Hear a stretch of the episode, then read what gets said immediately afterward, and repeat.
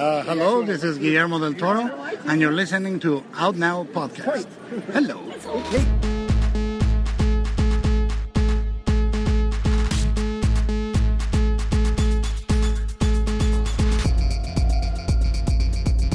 We are now recording, and this is Out Now with Aaron and Abe. I am Aaron, and Abe is not here because he gets too scared of these things. That this is a film podcast where Abe and I normally discuss new movies weekly. However, this is October, almost the end of October, but not quite, which means we are just in time to get in our commentary track for the month. It has been an exciting month for horror on Out Now, as we've talked about a lot of different movie franchises.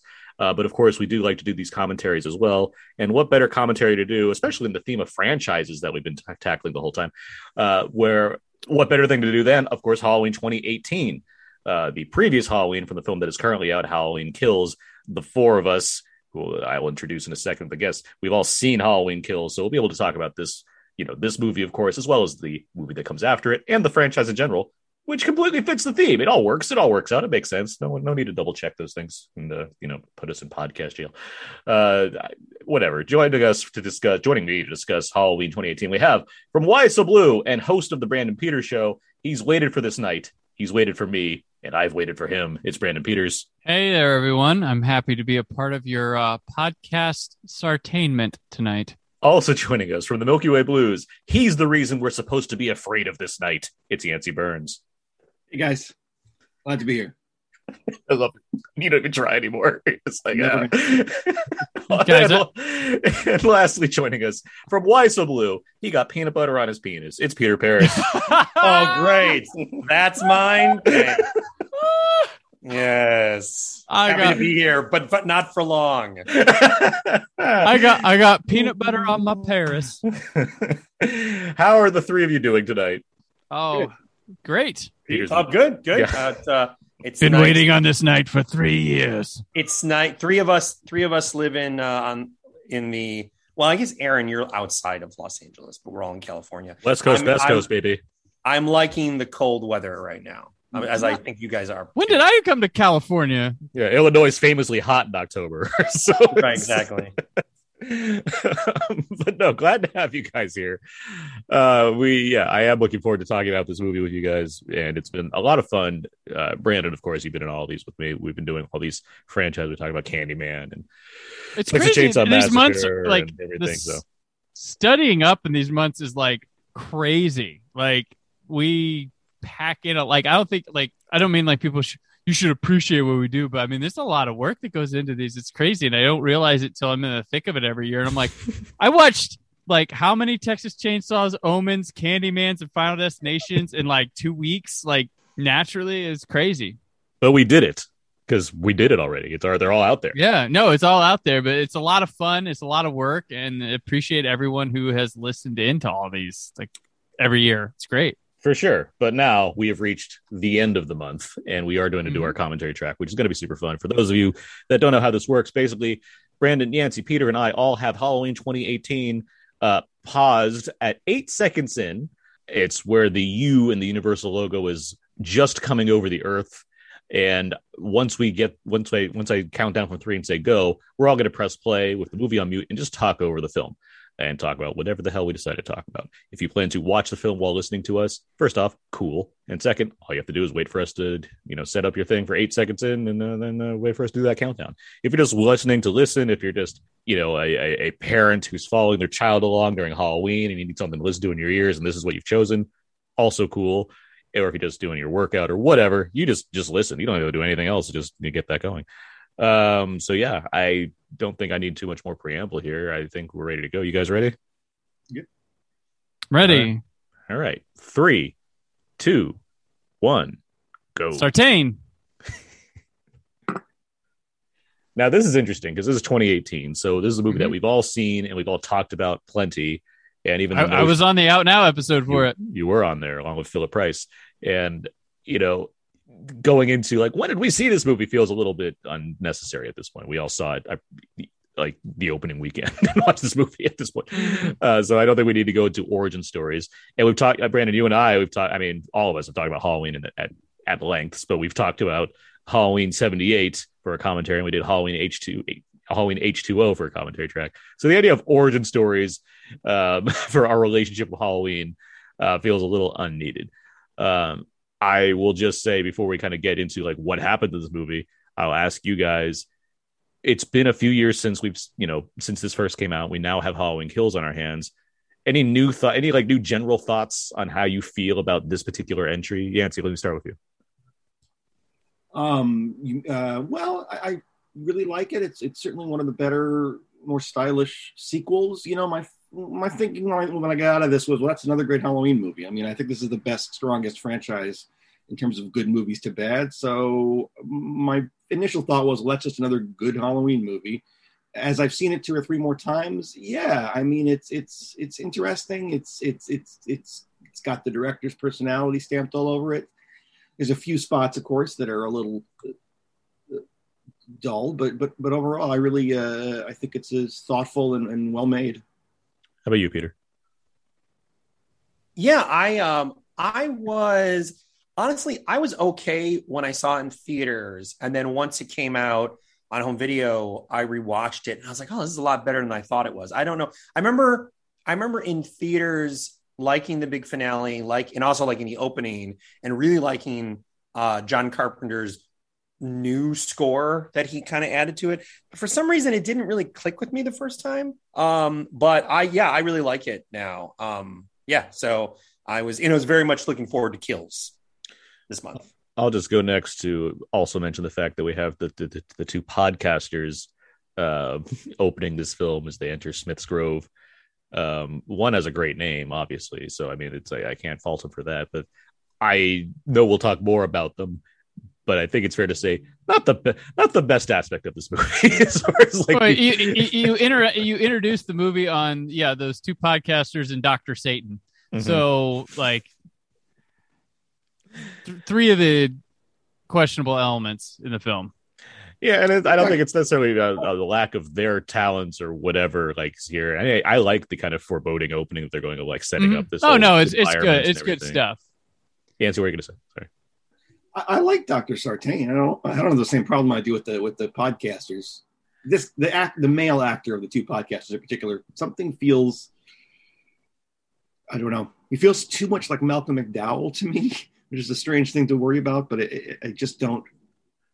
I mean, I'm glad I, they didn't be the lead characters in this. Trilogy. Oh, for sure, yeah. I'm, I'm glad that they exit the film fairly soon, but I do think mm-hmm. there, I do think there's a lot of like he's playing into a bit like in all of this like right now mm-hmm. like he's playing into the bit of being this like showy podcaster guy right. who, has, who, has, some level of esteem as far as because they even don't they even say they brag about like they've cleared cases because of their podcasting efforts yeah. or whatever well obviously they're not they're not like podcasters in the true i hate to say true sense of the word but there's a lot of media journalists out there that get funding to do a podcast for their story as a part of a larger thing and they're not like dedicated podcasters, and okay, I yes, think this is what these re- these people represent. To I me, I mean, it's clearly it's clearly trying to be like a serial thing, like right. It, will take it taken to like a certain level of extreme, and it's a movie, mm-hmm. so it's heightened. I mean, it's it's also supposed to be, I think, oh, these newfangled podcasters think they've got Michael Myers figured out, but they're wrong. There's one of our characters from Kills, exactly. Yeah, yeah. Uh, Oswald Cobblepot's brother, uh, John mm-hmm. Cobblepot. He's he's there in the, uh, the sane asylum.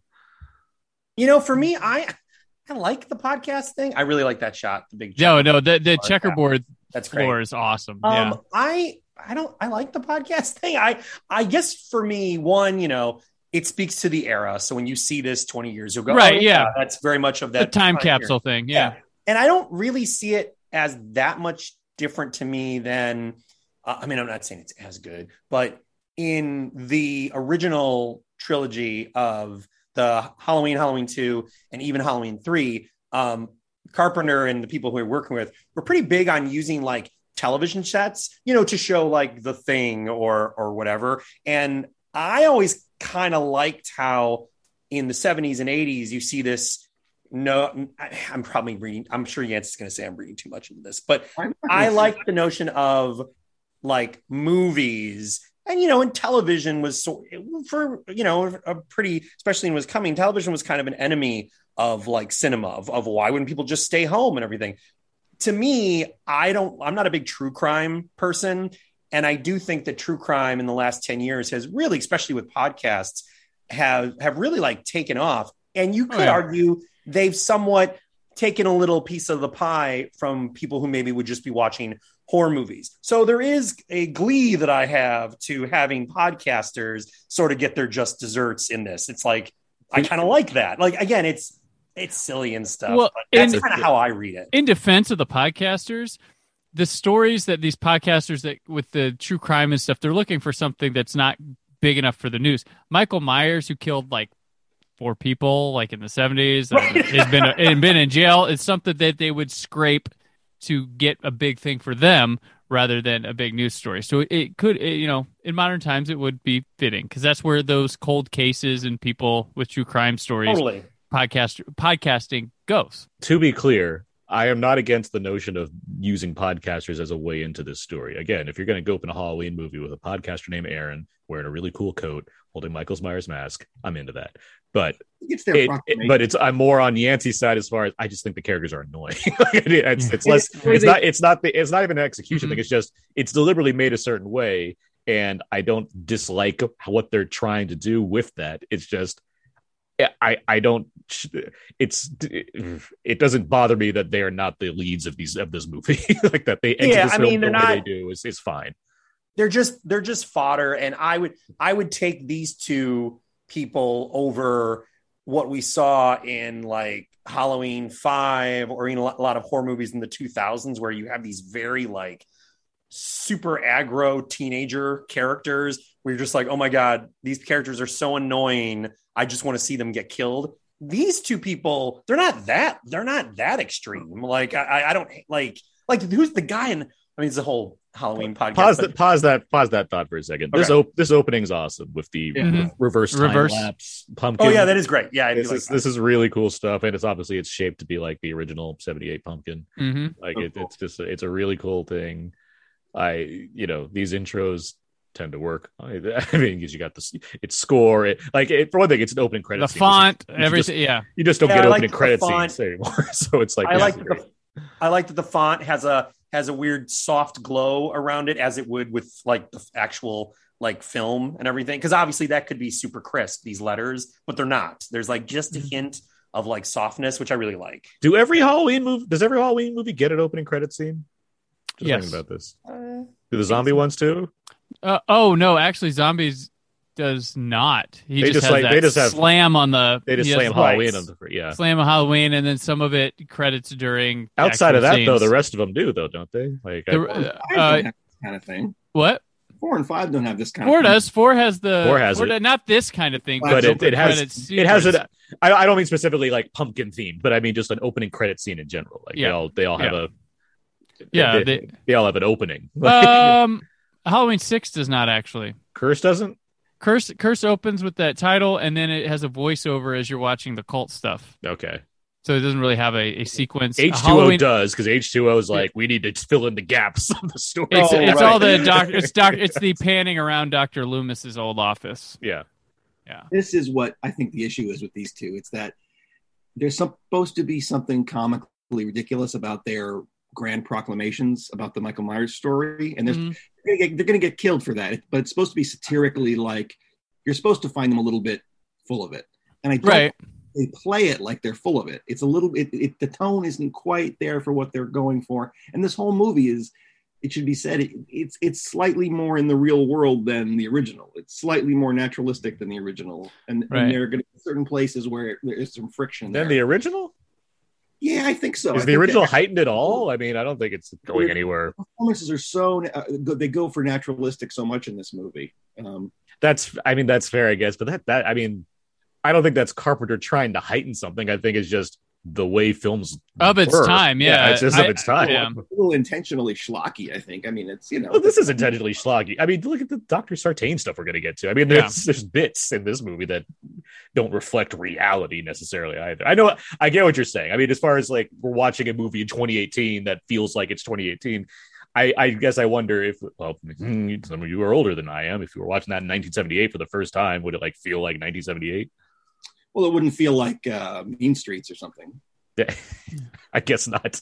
You know, Uh, I, I I agree. I mean, we'll keep going on the pod. I think with the podcast is what it comes down to is you know they occupy ten minutes of story, and you have to truncate a lot of that and get an idea across without you know making an entire movie that focuses entirely to set up everything that's they're about.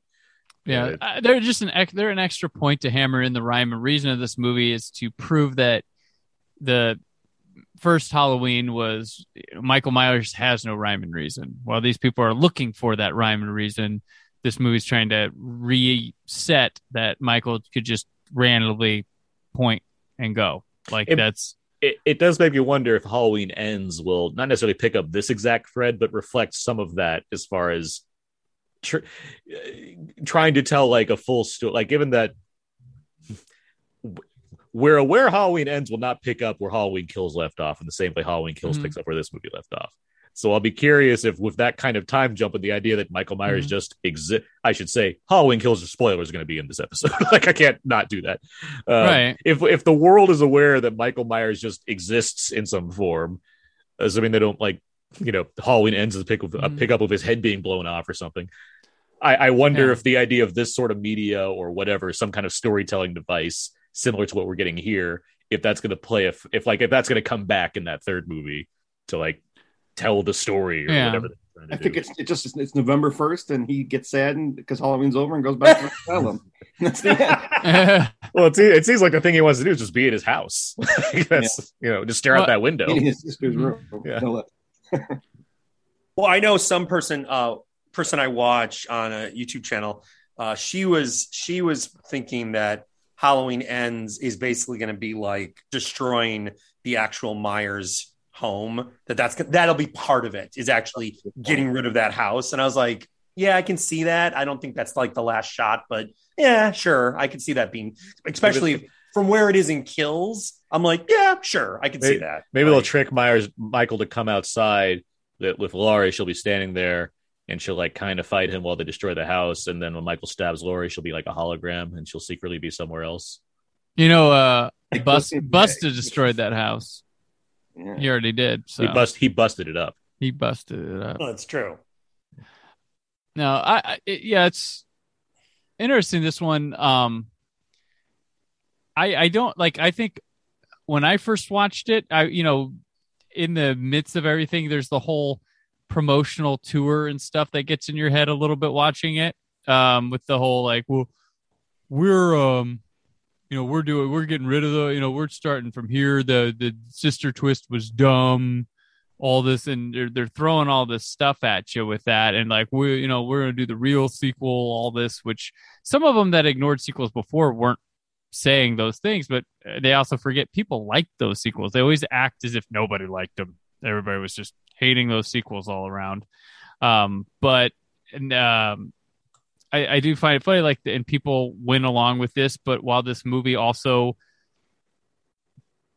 pays a lot of tr- so much tribute to those sequels that even in areas where they might not be, it feels like they are, and it was a little distracting when I first saw the movie with how many Easter eggs and things happen, or things that had happened before, but they're trying to act like are revolutionary ideas.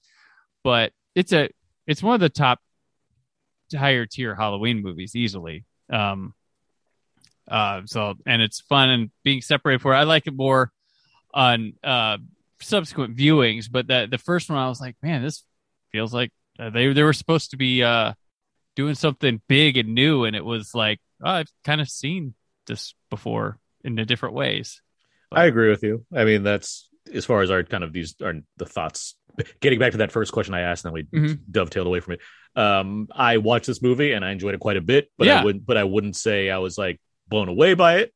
I just felt like Yancey. It was another good Halloween movie. Yeah, yeah, exactly. Like is- Yancey's got it. It's not some profound film that I think a lot of people bought it as that maybe don't watch Halloween's a lot or aren't they like Halloween but aren't as familiar with the series. They watch the sequels and they left their mind.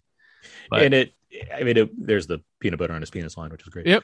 Toby Huss is wonderful. This whole cat. I mean, look. I mean, It's- You can well, yeah, as far as far as like how to assemble this movie out i mean yes we already talked about the podcasters and we'll get back to dr sartain uh, but yeah you i mean we brought back we talked over jamie lee curtis's intro into this film and i mean she she she brings what she does because she's very good at this and of course this is her her, her, her name franchise. But yeah, you have Mhm. Toby Huss and Judy Greer and Andy Ma- Matichik, Matashek, yeah. and uh, it's a it's a solid like family unit casting choices here across the board. I Yeah. Judy Greer gets less to do here than she does in Kills, where she's much better. She's Mm-hmm. not bad here; it's just she doesn't have a lot to do. But this is a it's a nice family unit that I think fits really well. And the Rando kids, I don't know, were really good in this one too. Well, yeah, yeah, the cast Yeah, just works. like- Like, so very like David Gordon Green is good at that. Like he's good Mhm. at getting actors that kind of fit the vibe of the movies he's going for. yeah, At least Uh, the, at least these more like dramas or what. ha- I mean, you can go here or there with some of his broad comedies. I like them more than others, but I, Mm-hmm. Yeah. I I get how it rubs some people the wrong way. I, I was like, I, I really, I think they're, they know what they're doing. Uh, I, I think they, they've got the right. They brought people, you know, having Nick Castle, John Carpenter, Jamie Lee Curtis. That's the right things to do, uh, so to speak. But I, I do think some of the problem with these new movies is that they, they like Halloween a bit too much and want you to know that they, they know Halloween too, and, and it comes off in some awkward dialogue and like we're talking about like Halloween kills. Like Nancy Stephens has there's like this is for Doctor Loomis. Like, it's kind of uh, and and Charles Cyphers in that next one, and this one is much more loaded with hey, remember Halloween or hey, we did you know This one's certainly a lot more about like visual references to Halloween, where the next one is you know like an Avengers of Halloween movies, far as, Right, like, just where- bringing in people. right. Whereas like Halloween H two O like dropped some stuff, but it didn't feel awkward when they stopped to reference and, and things like that. Well, that's coming at a different time too, right? In the Right. '98, where like the idea of nostalgia isn't like so rampant, Or where- having to to wink and pat, pat fans on the back was like a, a must, or you're gonna get H horror two O is a, that's a movie where Nancy Stephens could come and people, people horror fans could be like, oh cool, she brought her back, and that's it. That's all you have to do. yeah. Like, like now nowadays, it's like we need applause breaks every five minutes apparently because we have to bring in all Well, these cast members. Awkward line delivery in Halloween too. Oh, I didn't recognize you without your nurse's outfit. I'm like, yeah, neither Right. did I. I no idea who that is. She would go on to marry the director. Mm-hmm. Woo. Oh, I didn't notice you without your. It helps though. That line helps because a lot of people in Oh, I get '81 it. That's- probably, you know, you couldn't. Not everybody had VHS or CEDs or betas back then, and I think what I uh, was saying about the real world, what the in the last scene with the kid, the stoner kid or whatever, says that is it really a big deal that a guy killed some people with all Yeah. the stuff we got going on today? That you drop that in the middle of a slasher movie, you're asking us to consider whether it is or not, and Yeah. It's not when I'm watching this. But I just, it's, Right. I, I guess that's a 2018 thing, although well, and it's about it's a to drop that you know we're going to go a lot further than that first movie did in terms of the body count, and so we're gonna we're gonna make it. If, But if you're gonna question it like that, we're Yeah, gonna make right. sure you don't again. It also it also reflects the idea that these characters don't know that they're in horror movies. I mean, so they're Yeah. like a realistic reaction to some guy that killed people years ago. I mean, that's similar to the podcasting thing. It's just a, di- uh, on a different degree. It's you know, they're the podcasts are trying to find a story where these guys are like, is this really a story? I mean, it's like I, mean, the the lore of Michael Myers is. I mean, there was. I mean, it's 40 years since the incident with Laurie, so it affects like her family, and then the incident where Michael, as a kid, stabs his sister is even further before. So that has been an open and closed books for the past 40 years. That's the thing. Yeah, he was You know. caught. So it's like in the Yeah. eyes of these kids, it's like, yeah, it's a weird urban legend, I guess, or whatever. I you love wanna the it. switch of Laurie here in the classroom. She gets two of those. like- Right? She gets this one, then she gets where she Yeah. disappears on the ground. Yeah, that's later great. on. Yep. She's- He's pulling some Michael moves. Yeah. Yeah, I mean, Uh, this whole, let, me, let, let me real quick. Let me let me talk about the thing that I really that really just I don't know if it rubs me the wrong way, but stands out. It's the fact that Allison Allison right Mhm. uh, she calls she calls Laurie grandmother. It, Yeah. It's such a it's such a I don't know if that's a midwestern touch that I'm just like not as key on, but just it just rings false every time she says grandmother. Midwestern would have like granny, mama, like yeah, I it say would- I was- say granny like the Yeah. grandmother. It's just a, grandmother. especially when she talks to her mom about her. Like that's what gets me. Haddonfield, just outside of Yorkshire, where my grandmother lives. Yeah. Apparently, she's um Herman Munster in a Pet Sematary. It's uh, that, that that they all just have this folksiness to them. Right. when David David Gordon Green here Fred is- Gwynne. Thank you. is- Sorry. he- he's going to have directed three Halloween mo- movies, which is quite interesting. It's a Um, record. and and it's it, of all the slasher franchises, they're the only ones with director consistency or some kind of uh, connectivity. You know, have you have John Carpenter who Chucky. also pro- who also produces two of them? Oh yeah, Chucky. Chucky. does. Yeah. Yeah. I mean, Chucky has authorship at this point over it. Like True, beyond beyond true. him not directing the first four, he's still four. Of the series that keep in the theaters, um, they, uh, you have, you have Carpenter, you have you know who only produces two more. You have Rosenthal, you have um, uh, Rob Zombie, and you, you have could, David I mean, Gordon Green. Scream. You could say Scream. I mean, for Craven, like Yeah, they even tried to bring uh, Dwight Little back at one point to direct again. I mean, four was a hit. And it Yeah. was- Oh, and it's a fan favorite too, and they know they know what their fans. I mean, they there's many times where Mustafa Akkad has used the Halloween website to officially pull fan opinions and use them. That's something that they would they would do back in the day. And, and if he didn't like an idea that studios were trying to force him through, he would put that up there and take out, take back the evidence and say they don't want to see that. we're a little all over the place. But remember the the build up to this, Brandon, when Mhm. like they were announcing stuff about this movie. It's like not only is like Carpenter scoring it and. Daniel Lee Curtis is back, it's like Nick Castle's coming back to play the shape. Yeah, We're like, like, "What?" like, what the? What, is this movie? What's Yeah. yeah. happened here? yeah, and I, he's probably because they use the other guy for the facial shot. James Jude Courtney. Yeah. Yeah, he. It, it's like a. I, I, think it's. You know, this we can talk about how similar this movie is to Force Awakens as far as what it's doing, but Oh yeah, like it's a lot like the Peter Mayhew situation as far as he's Mhm. there and he's doing stuff, but he's not right. all the way there. Now I, I get yeah, they're like you said, Force Away. Here comes Michael escaping with a bunch of prisoners around from the bus. How interesting would this movie have been if Laurie was the one who let him out? like that'd have been kind of you know I mean, But- they're doing some hardcore stuff of her separately already. Like, True, she's, true. Like on the verge of suicide right now. yeah. Let me ask you this, Brandon. My wife brings this up. How many times has Michael Myers is, is have they fucked up by trying to transport him and he escapes? Three times? Uh, well, Well, uh, in you- this in this universe twice. Um, well, no, they didn't. Well, they were so they were going to transfer him in the original. They hadn't got there to transfer him. He had busted out. Uh, Halloween four, they're transferring him to a different hospital. He busts out. Um, Halloween, I guess Rob Zombie's Halloween. They're going to transfer him. He breaks out, and here Yeah. he breaks out. what was he doing in H two O? What was his thing with that movie?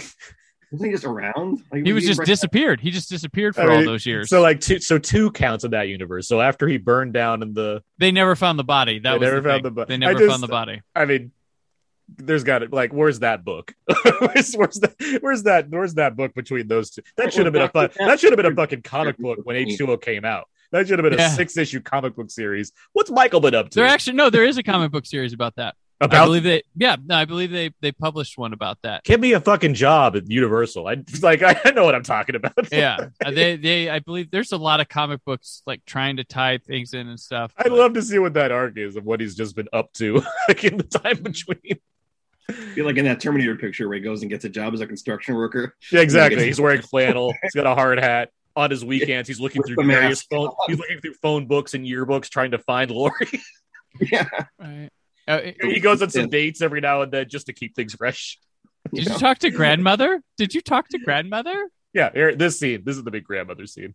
Yep. And here There's she comes. She's. I love it when she gives the Halloween H two O finger here. It's a nice subtle reference. She Which one? up. She watch when she she drinks the wine in a Halloween H two O.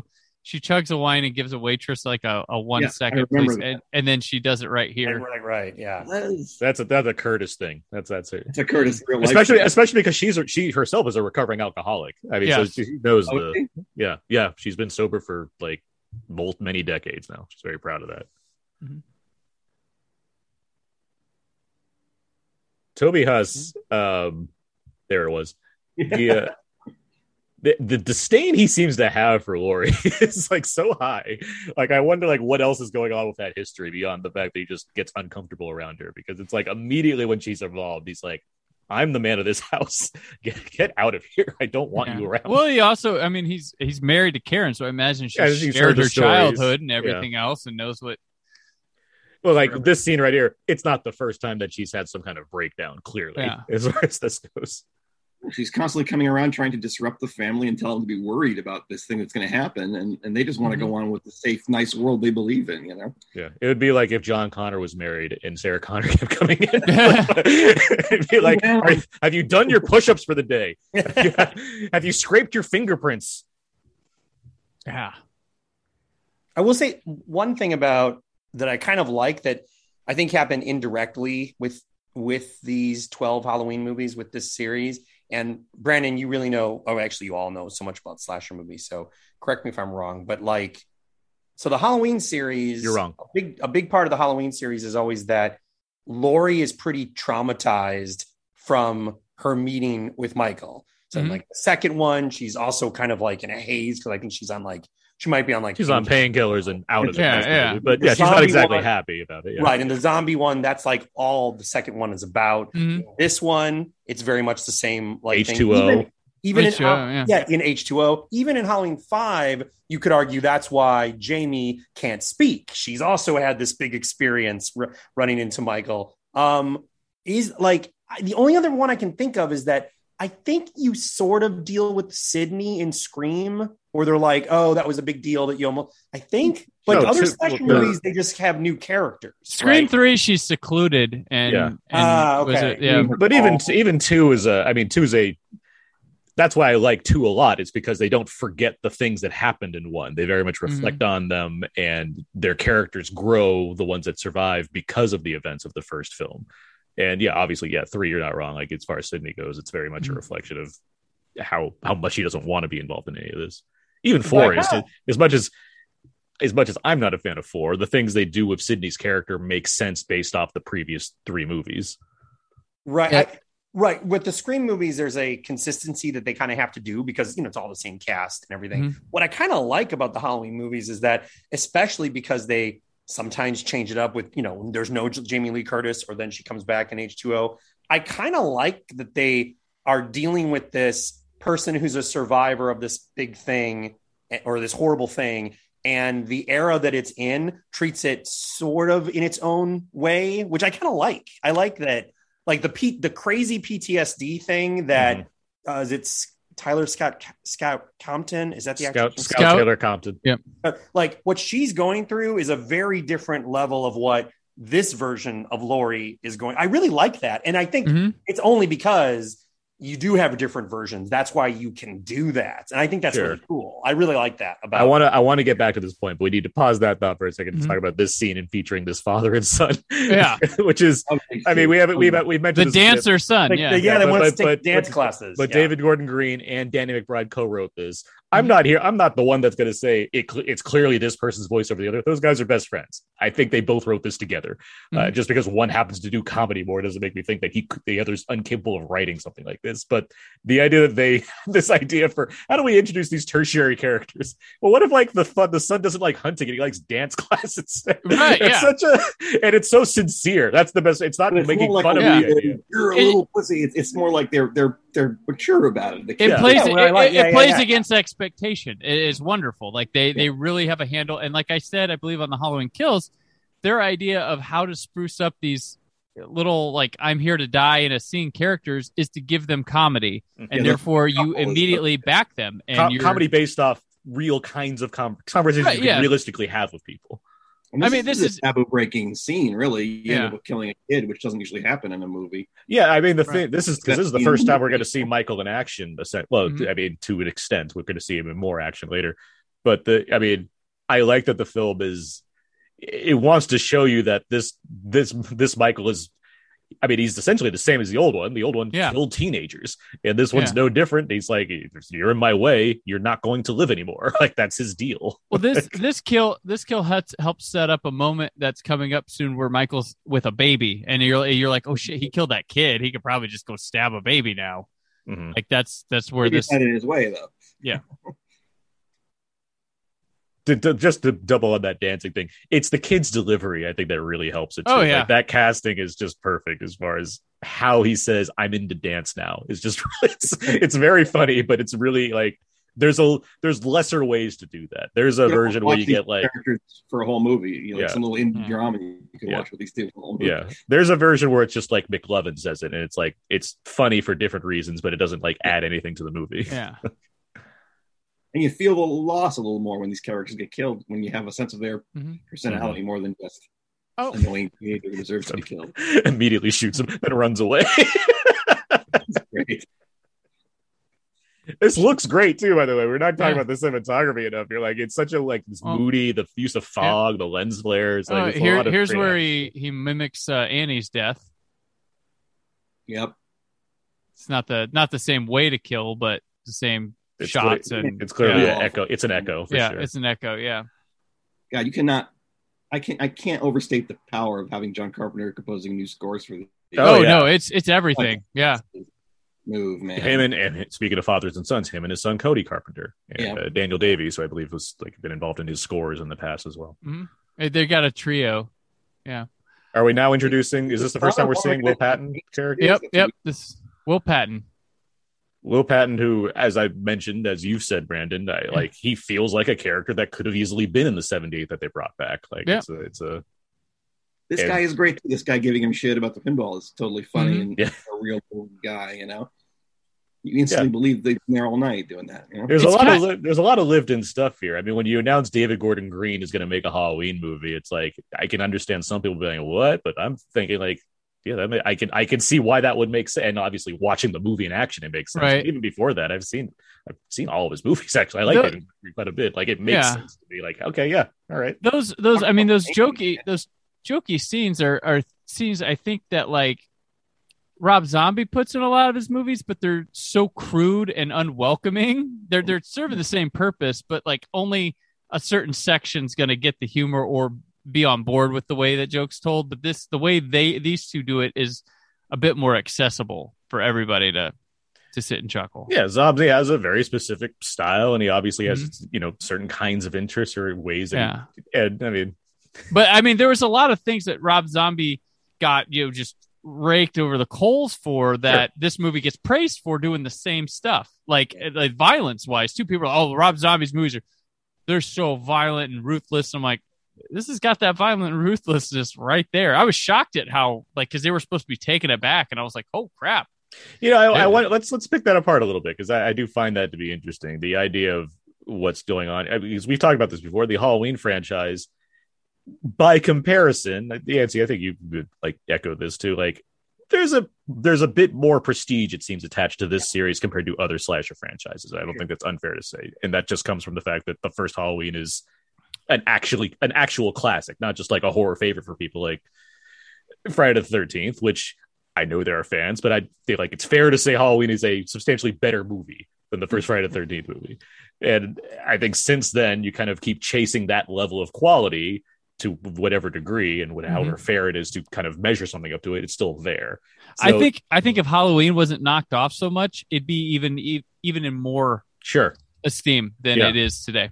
So you get to you know 2007, you have the Saw movies are taking over. You have the torture porn thing is a huge like talk talking point when it comes to horror. Rob Zombie, who's part of the, the Splat Pack, right, with Eli Mhm. Roth and Aja, among others. There's there's Sheriff Omar Dorsey uh, with his hat.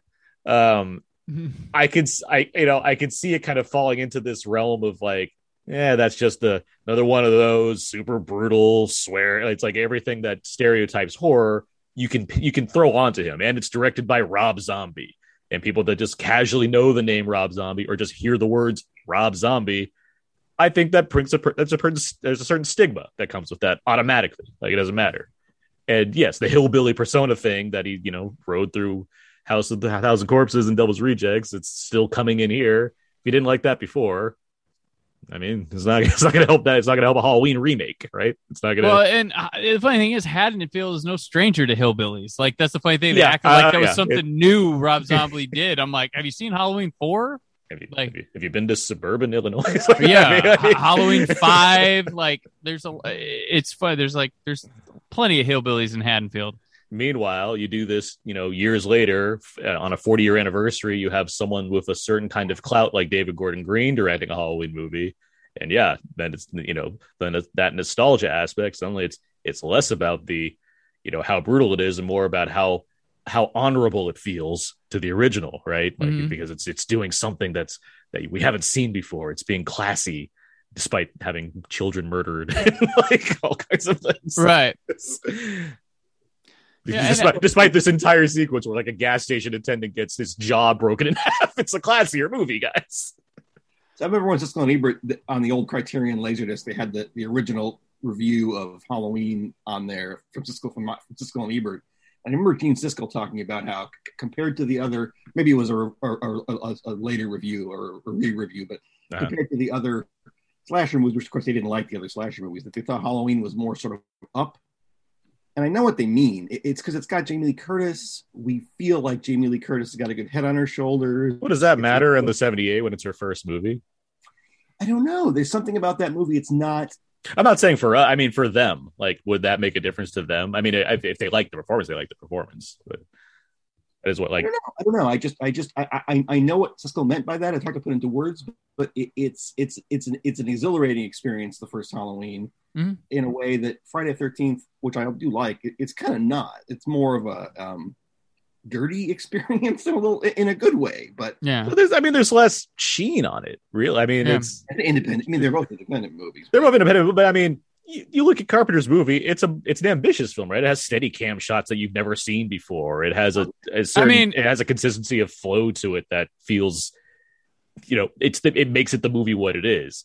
Friday the third. I mean, I'm not trying to bag on Friday the Thirteenth, but I mean, I feel I think you can see the difference between Sean Cunningham and Carpenter as far as directorial skill within Yeah, between Halloween- those two movies. Halloween and Assault on Precinct Thirteen back to back. Those are like, for my money, like the two greatest B movies that there are. Even like Just- effects wise, Brandon, isn't that why like Savini was so proud of four because he did more than he was able to do on on the first one? He's like, this, this Yeah.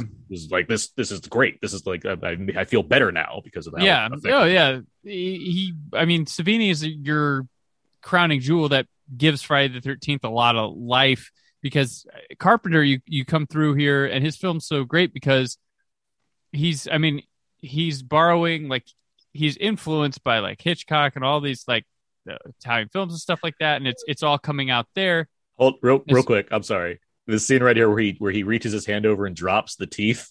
Yeah, That's it's great. fucking- Yeah. that's fucking cool. Like, it's, so, it's such a similar scene in H two O in, in a bathroom. Yeah, well, There's this is this scene, is. Halloween four and H two O. There's a bathroom scene like it, and then there's the the truck stop station Yeah. garage that Michael. See, it's weird how these There's- things. Sister, and they still pick up, like you're Yeah. saying, the series picks up things along the way. You know, Right. Yeah, and it's also, it's also in the zombie Halloween too, isn't it? Uh, he fights name he fights Ken Foree in the Yeah, Foree, so- yeah. yeah, that's a b- yeah. So it's been Um. But it's just the way it's like he just drops a bunch of teeth because it's such a. Mhm. I mean, I've said this many times. Michael's such a prankster. Like, it's not just that he kills. Sometimes he kills people just to get them out of the way, but other times it's like, let me, let me go to, let me set this up. like, not only am I about to murder you because you're here, I'm going to show you something that you might not want to see. it's like just get, like he's grinning under that mask. He doesn't have a mask. He's grinning outside of that door. a jack lantern out, of a, out, of a, out of a guy's head and a flash. yeah, we're gonna see some. oh, yeah, later on we're gonna get to the real pranks that he goes for. There's a disconnect. You never see Michael Myers or Jason Voorhees doing these things that would seem to take more brain power than they are capable of. Jason doesn't do anything though, right? He just you know Jason sets up like all the bodies so the last person can find them in the house and they go screaming around. sometimes, You know. yeah, I guess. When when I'd like to see Michael Myers sitting there with the flashlight in the head, I'm like, well, this is going to be so fun. It's going to be great. Yeah. when they see this. Well, actually, arguably, stumbling around in the dark and like hitting I his knee on something. like I gotta go I mean- back. I had a great idea for the head. Look, the flashlight. I mean, arguably in Kills, he gets the record ready for the uh, the guy to. I mean, Oh, Right. no, no, on Kills, yeah, hey, Big John and Little John, he sets them up like their picture and gets like their favorite album out and puts it on Right. the record player. I mean, It's us- a it's a curiosity of a child, which is when his innocence died. You know, like Yeah. that's fitting for Michael. Like I, I love that they're the one of the things I respect and like about this movie is they're they're not afraid to like leave Michael unmasked. They're, I mean, they're not going to directly show you him, but uh, they have a look for him, obviously, to, on set and stuff. And they're just kind of hint hint at it and sweep around real fast, and it's it's kind of cool, rather than just trying to be like, oh, we can't show you anything. It it makes it, it it's effectively shot to show that he's powerful with or without said mask. It's just he really likes the mask. Apparently, it's just his deal. I really love this though when he puts the mask. This is pretty great. This this sequence. and speaking of masks, this is you know, given that we have all the technology of today to recreate something that cost like what twenty five dollars maybe total. Mhm. Like if we spent what I assume is half the budget to make sure the mask looks exactly right. So it's Looks like aged. that. Yeah, Like, great mask. And I, I, I have no doubt that there's CG enhancements to do even more to it to make sure that it always looks consistently uh, accurate to 78 while being aged 40 years. Mm-hmm. They really let that drop over the last ten movies, man.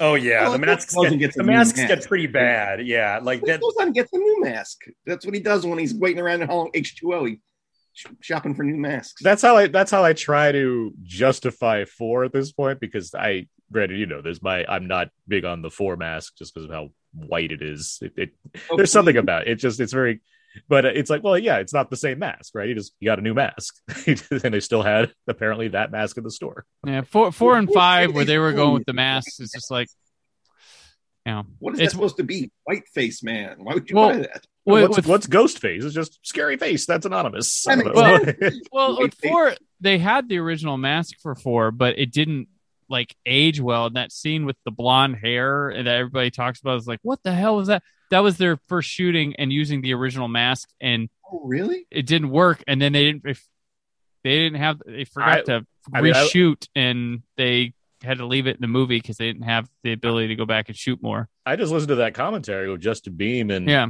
and who's his, what's his name who's the Dwight Michael? Little. Dwight Little Oh, Dwight. They- Well, that's the, He's, he the says one- that he says they like they lost the mask for a day and that's why they had the the, the other mask Oh no, that that no, that that was I've read multiple times that that was their attempt at the original mask and it just aged poorly and they couldn't get it to look right on camera. right Print the legend. Print the legend. So, but Brandon, but well then H two O's got a lot of eyes. But what are you saying here? I was just going to say what what you were.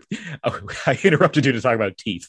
You were talking about something else. Oh no, I was just on talking- Friday or whatever. Oh, I was talking about the different Halloween Friday. Like Carpenter's pulling influences, all this. He's a film school guy, and uh, and then with Cunningham, it's just like, well, how do we make that guy's film?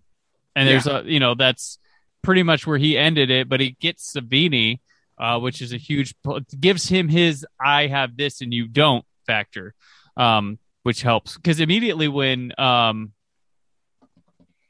Steve Miner takes over, the film looks and play the next two films like look and play a lot better with Yeah. I think it was the kills themselves that distinguished that series and made them Clearly, Yeah. too. Yeah, I mean, Halloween. The other thing about it, you know, is that it's a lot of not. It's a lot of uh, not showing you the thing. It's showing you the build up to the thing. Mhm. The the actual deaths beyond like Bob getting stabbed.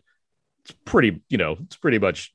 It's not too violent. Like there's Yeah, horrible I things mean- that happen, but and the slashers i mean the only ones that would carry or try their best to carry a story with characters and stuff that truly pass on from one to another would be elm street and then uh chucky would would do that as well but um the others i mean jason is a jason's second one says nope these are his movies by killing off the previous they do have the tommy Do- or no, the tommy jarvis Tommy Jarvis. uh little trilogy are in there too but This goes back to what you were trying to say, Peter, as far as movies that are kind of acknowledging their past by using their characters to reflect themes or what have you. I mean, yeah, it's not. I, I mean, we, we there's there's a list out there I'm sure that you can make as far as which ones have people and which ones don't. Uh, but as far as ones that really like try to grow the characters or what have you, yeah, I mean, Halloween is a pretty key staple in that. The the the, the Chucky films do that as well. The um, Scream series does that. Mhm. I mean, outside of that, as far as main ones go, I don't know. I mean, Jaws. Like, what, like, what else are we doing? I mean, like I'm trying to think in the Saw movies. The Saw- I mean, that's that's not even like character development though. That's just more like people that were around this time might be around the next time. Right. Yeah. Yeah. Right. I will say though, looking at this now, and, and again, I do really think this is this one is one of the best shots. Halloween 2 reference right here. The guy that look, he's dressed like the guy that bumps into him in Halloween 2 with the boombox. Yeah, this is a Oh, straight up. yeah, you're right. Yeah, yeah, yeah. and Um, this is a long take starting now. oh, this like, thing's great. yeah, Yeah, This is a I good like three minutes, I believe, if I'm not mistaken. But I do, I do really like again, sort of like getting different takes on Laurie's state of mind or whatever. I also do like what you were saying about. I forgot what you were calling zombies Haddonfield. What were you calling it? Like, what was zombies aesthetic? Hillbilly or what- Yeah. but like I like that I do like that. I mean imagine imagine if like I don't know, imagine if the Star Trek series had vastly different versions of the bridge in the Enterprise. Like yeah, the technology is different in the JJ Abrams, but like it might look a little cleaner, but it is still aesthetically like that's the bridge. Sure. Haddonfield in these movies, they do have a very different vibe, but part of it could be like they just shot it differently, you know, different locations and stuff. But I really like that. It's, it's a thing that, like, normally if you were trying to think of this as was one consistent thing, which they're not, it would be bothersome. But I really like that. I like that Mhm. that these different versions or whatever, Yeah, it's not just Laurie. It's it's like Haddonfield, the Haddonfield of the four and five. Very, it's a very well, different. five in particular goes for a certain kind of atmosphere, and then it gives you Mhm. the, the the Myers mansion that it morphs into, as opposed to the Myers Yeah. house that they Right, have. right. Oh, that's right. I forgot about that. Yeah. the, Well, three story yeah. house of a dumb Yeah. waiter and all these. right. Yeah. Five five's character. I mean, you get less of a. I mean, it becomes the characters are a little bit bit more slasher movie stock character than like regional reflects the fit- time. fit feeling. Yeah. yeah, I mean, it's like what are kids like now?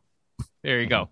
Um, but like, yeah, the zombie is definitely a very specific, and I think just, there's a lot of people that don't want to admit how true to form with small town stuff. Like, because Haddonfield's not the capital of Illinois. It's not a metropolis. It's a Mhm.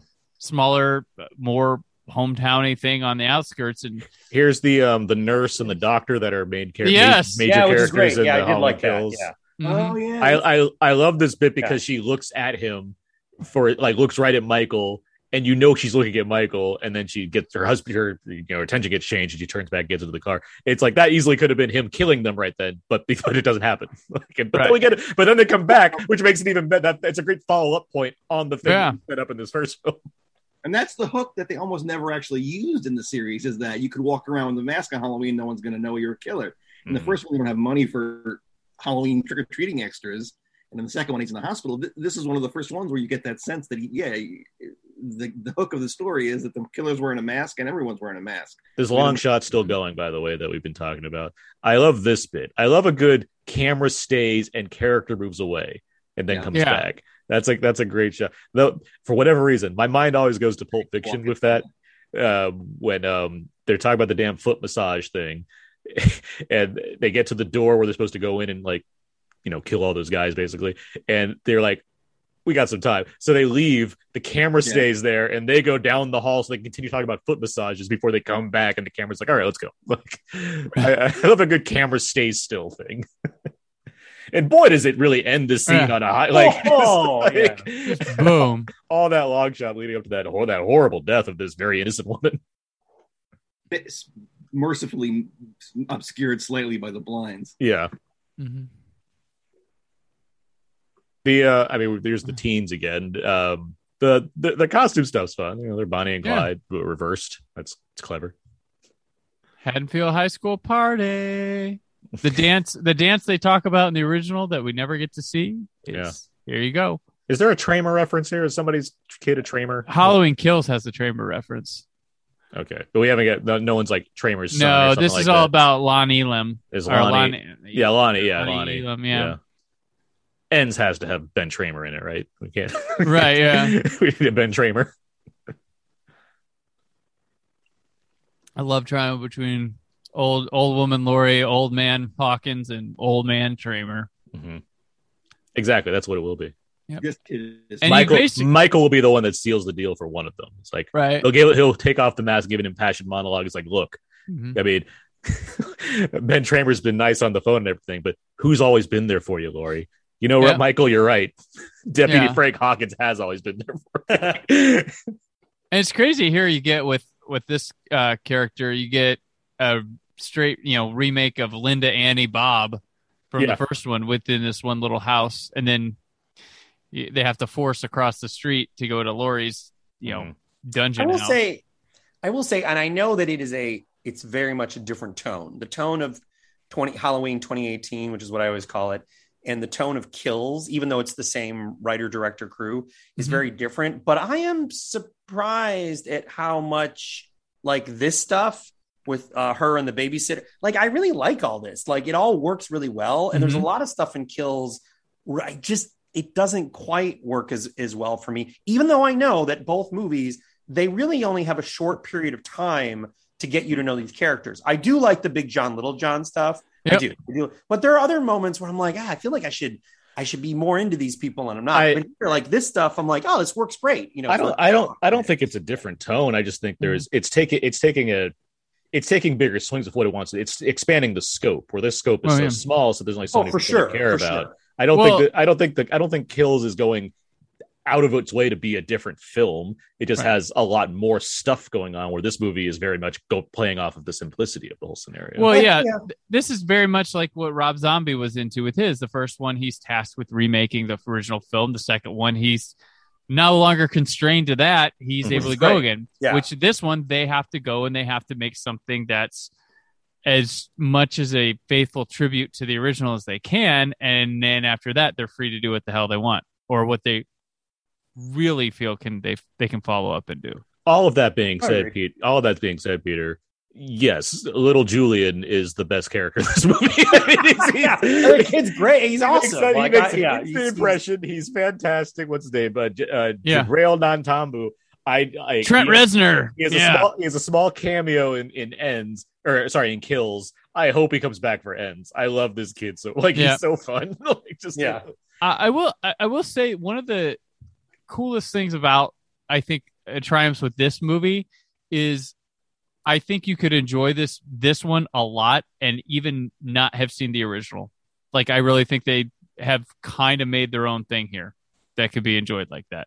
I don't recommend anybody ever skip the original, but I think this movie contains itself enough that you could get that vibe. I mean, I think that's.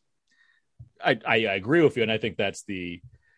You could argue that's the issue that presents itself when you do the Force Awakens thing, right? Where you're making these kind of Right. reimaginings of the same story, despite Mhm. the fact that they are legacy sequels.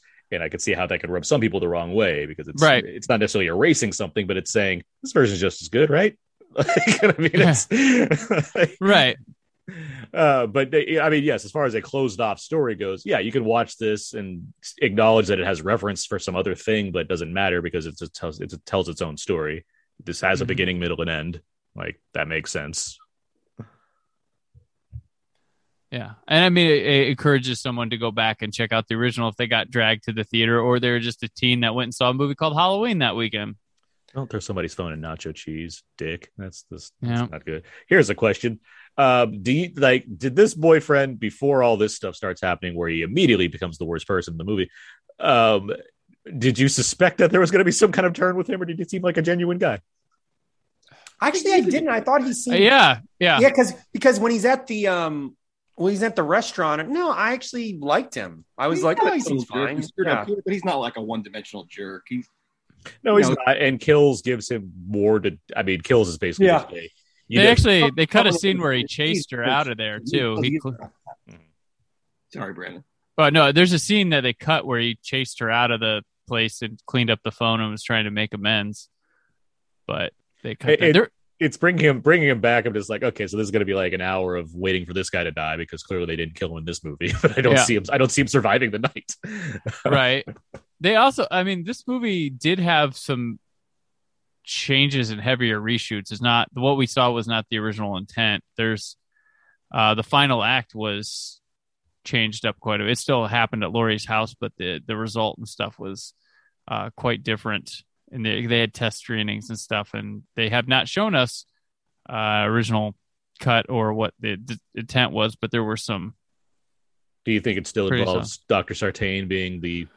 I don't know. I, I I really don't know. Um, I I would imagine that's still there. Um, but the battle with Laurie was quite different. It was in the front yard and Interesting. stabbing each other, and I think it ended with. I think it ended with like I, I read that Michael just like went out in the woods and sat down amongst those mannequins, and that's how it ended. I can see that being a pretty evocative way to end it. Like, that's Yeah. actually, that sounds pretty cool. Like, I don't know, I don't know what the build up to that is, but the idea Yeah. of that being the last shot of the movie, that sounds actually pretty cool. And I think Laurie was a lot more wounded at the end than she ends up here. Um, Mhm. but yeah, it was a bit of a different ending. I, I can't recall uh-huh. too much, but yeah, they did extensive rework of the ending. Talking about the kind of little character beats and stuff. When Dave comes in, the boyfriend Mm-hmm. here, and he's and he brings a little pet horse, and he says like, "This is what Jack or whatever he says is." Yeah. and she says, "Hi, Jack." That's good. That's like that's Yeah. that that immediately gets you right into the locks into those that relationship right there. I think Mhm. that's that's just a nice little touch. Those two, yeah, those two had other stuff cut from the film too. They had uh, another little scene of them ban- their banter, and I'm like, these two are like, I could watch these two talk, like just Yeah, yeah, yeah. It helps while, you, you feel really bad when they die because there's Yeah. just, there's just nothing there. They're just people Yeah. that are at out like they're not even by slasher movie standards. They're not doing anything wrong. Like, Right. just he does have the the really weird part where he goes on the motorcycle, just so it's like, oh, we can't hear them inside bullshit. yeah, it's just really very, awkward. It's very forced. yeah, very like, like- what really? Like even if it's it's nighttime, like realistically, even if there wasn't a killer on the loose, why are you revving up a motorcycle right now? And, and if he was high as a kite like he is, like I don't think he'd be so like um, Him being high is a justification, despite the fact that r- movies seem to rarely understand what it's like for someone to be high. Look at True. Transformers Two for a better example of that. Well, I think Danny Uh, McBride and Da- David Gordon Green would know, but One would think. Uh, I love me- how Can I- we can we analyze this real quick? Mi- Michael was outside. He wants to come in this house and murder people. So what happened? He snuck into the house, yeah, snuck up the stairs. The kid apparently was sleeping, and he's thinking, "Okay, I'll go in the closet." he'd been in that house a while. uh, yeah, so I'll go in the closet, stand there, assume the kid might wake up and notice me kind of at some point, and then he'll have to run downstairs and get someone to come in so they can open the door, so I can be like, "Boom, bam, surprise!" Like, is that that was his whole that was his whole idea? I, I I do love though that the geography works um because in Halloween Kills the the couple that we saw getting in the car that wind up being characters and they're like hey it's the little kid from across the street so I'm like oh From across Yeah, the they're in they they're in Yeah. the neighborhood. Yeah, they're in the neighborhood so time in the movie wise he could have pulled this off I love that they call him an asshole too because he's nice. He's got a cool. so kid. yeah well, he's a smart ass. That's the thing. Like, that's that's, that's why he's endearing. yeah. And his room's cool. He's got a bunch of stuff. It looks like an actual kid's room. Well, see, those characters act much more like a babysitter and a kid than the than the characters in the first Halloween. I think. oh Laurie's a good one Andy's a shitty babysitter Laurie's a good one she Yeah, I- yeah, yeah. I think there's just Laurie the quality of him she, talk- babysitting. Yeah. she treats she treats them as she treats the kids Like the boogeyman. I don't know, Laurie- a little. yeah Laurie treats the kids as equals I, I think Andy, A- Annie, and they're Linda, also 70s kids they're like, also I mean, 70s, but yeah I, but I, also but I do think how Annie and Linda act is that, that I mean they're practically antagonistic towards each other. I think that's very realistic as far as how babysitters and a child could be. Yeah. Oh, she's here you we know go. when she has to rescue her from the laundromat from the laun- from the laundry room and gets the, on tra- the the trailer shot gets on the Oh, phone first so she can tell the boyfriend that she got stuck in the window. Like that seems like the exact that scene. It's funny. For shit. shit. the trailer Whoa. let that that hang longer than the actual movie does the Yeah. Closet shutting which is annoying. That, that was annoying to me because I'm like, that, there's so good. There's so much good tension there as far as letting that go. Mhm. Damn socks slips on the thing. oh the give runs by dave is like get the fuck out of here You're gonna die, Dave. That's the line of the movie, right Yeah, there. yeah, You're gonna die, Dave. I'll get help. you killed dave oh. And he wants to help. Little uh, clone of Justin Chatwin over here. Mhm. oh yeah Jeez. Knife squishing. Nice. You think he's gonna? That's go. a great shot. Look at that Yep. shot right there. That kind of Yeah. half blurred Michael face as he turns. yeah and I, I you know i like how this movie really it does feel like there's something missing there between hawkins and Laurie that kills is like yes there was you know like Yeah. There's an implied relationship there. Yeah, that they they've they've crossed paths in a uh, maybe not like a deep. Uh, I mean deeper, not like Well, related. they have they, have a clear they- they, they have a day that they clearly bonded over, given Yeah. that he's involved with the '78 night as well. yeah, yeah. and so the you know shared levels of trauma. especially since we've learned more about him in Kills as far as Yeah. how involved he was. When Laurie says in this movie that she's divorced twice, is that reference to um, Jamie and John, her other two kids from the the movies? what kids? She would say. Yeah, oh, is John the Josh Hartnett. Josh Hartnett. Yeah. So I was Yeah. thinking. Yeah, you, you can do you couldn't do better casting than Will Patton for He this role. It's Yeah. a it's a very that it's like yeah that's the kind of role he does. He's so good. He's so lived in and good. yeah. And you're right. It is the kind. He is the kind of casting that makes me go, wait. Was he in the first one? Yeah. Was this Will Like, Patton's first movie? double Was he an thing. extra? Right, well, did I forget that he was in it? And Thomas Mann and Kills, good casting choice. He looks like he feels like a young Will Patton. Like I, Yeah. I got that immediately from him.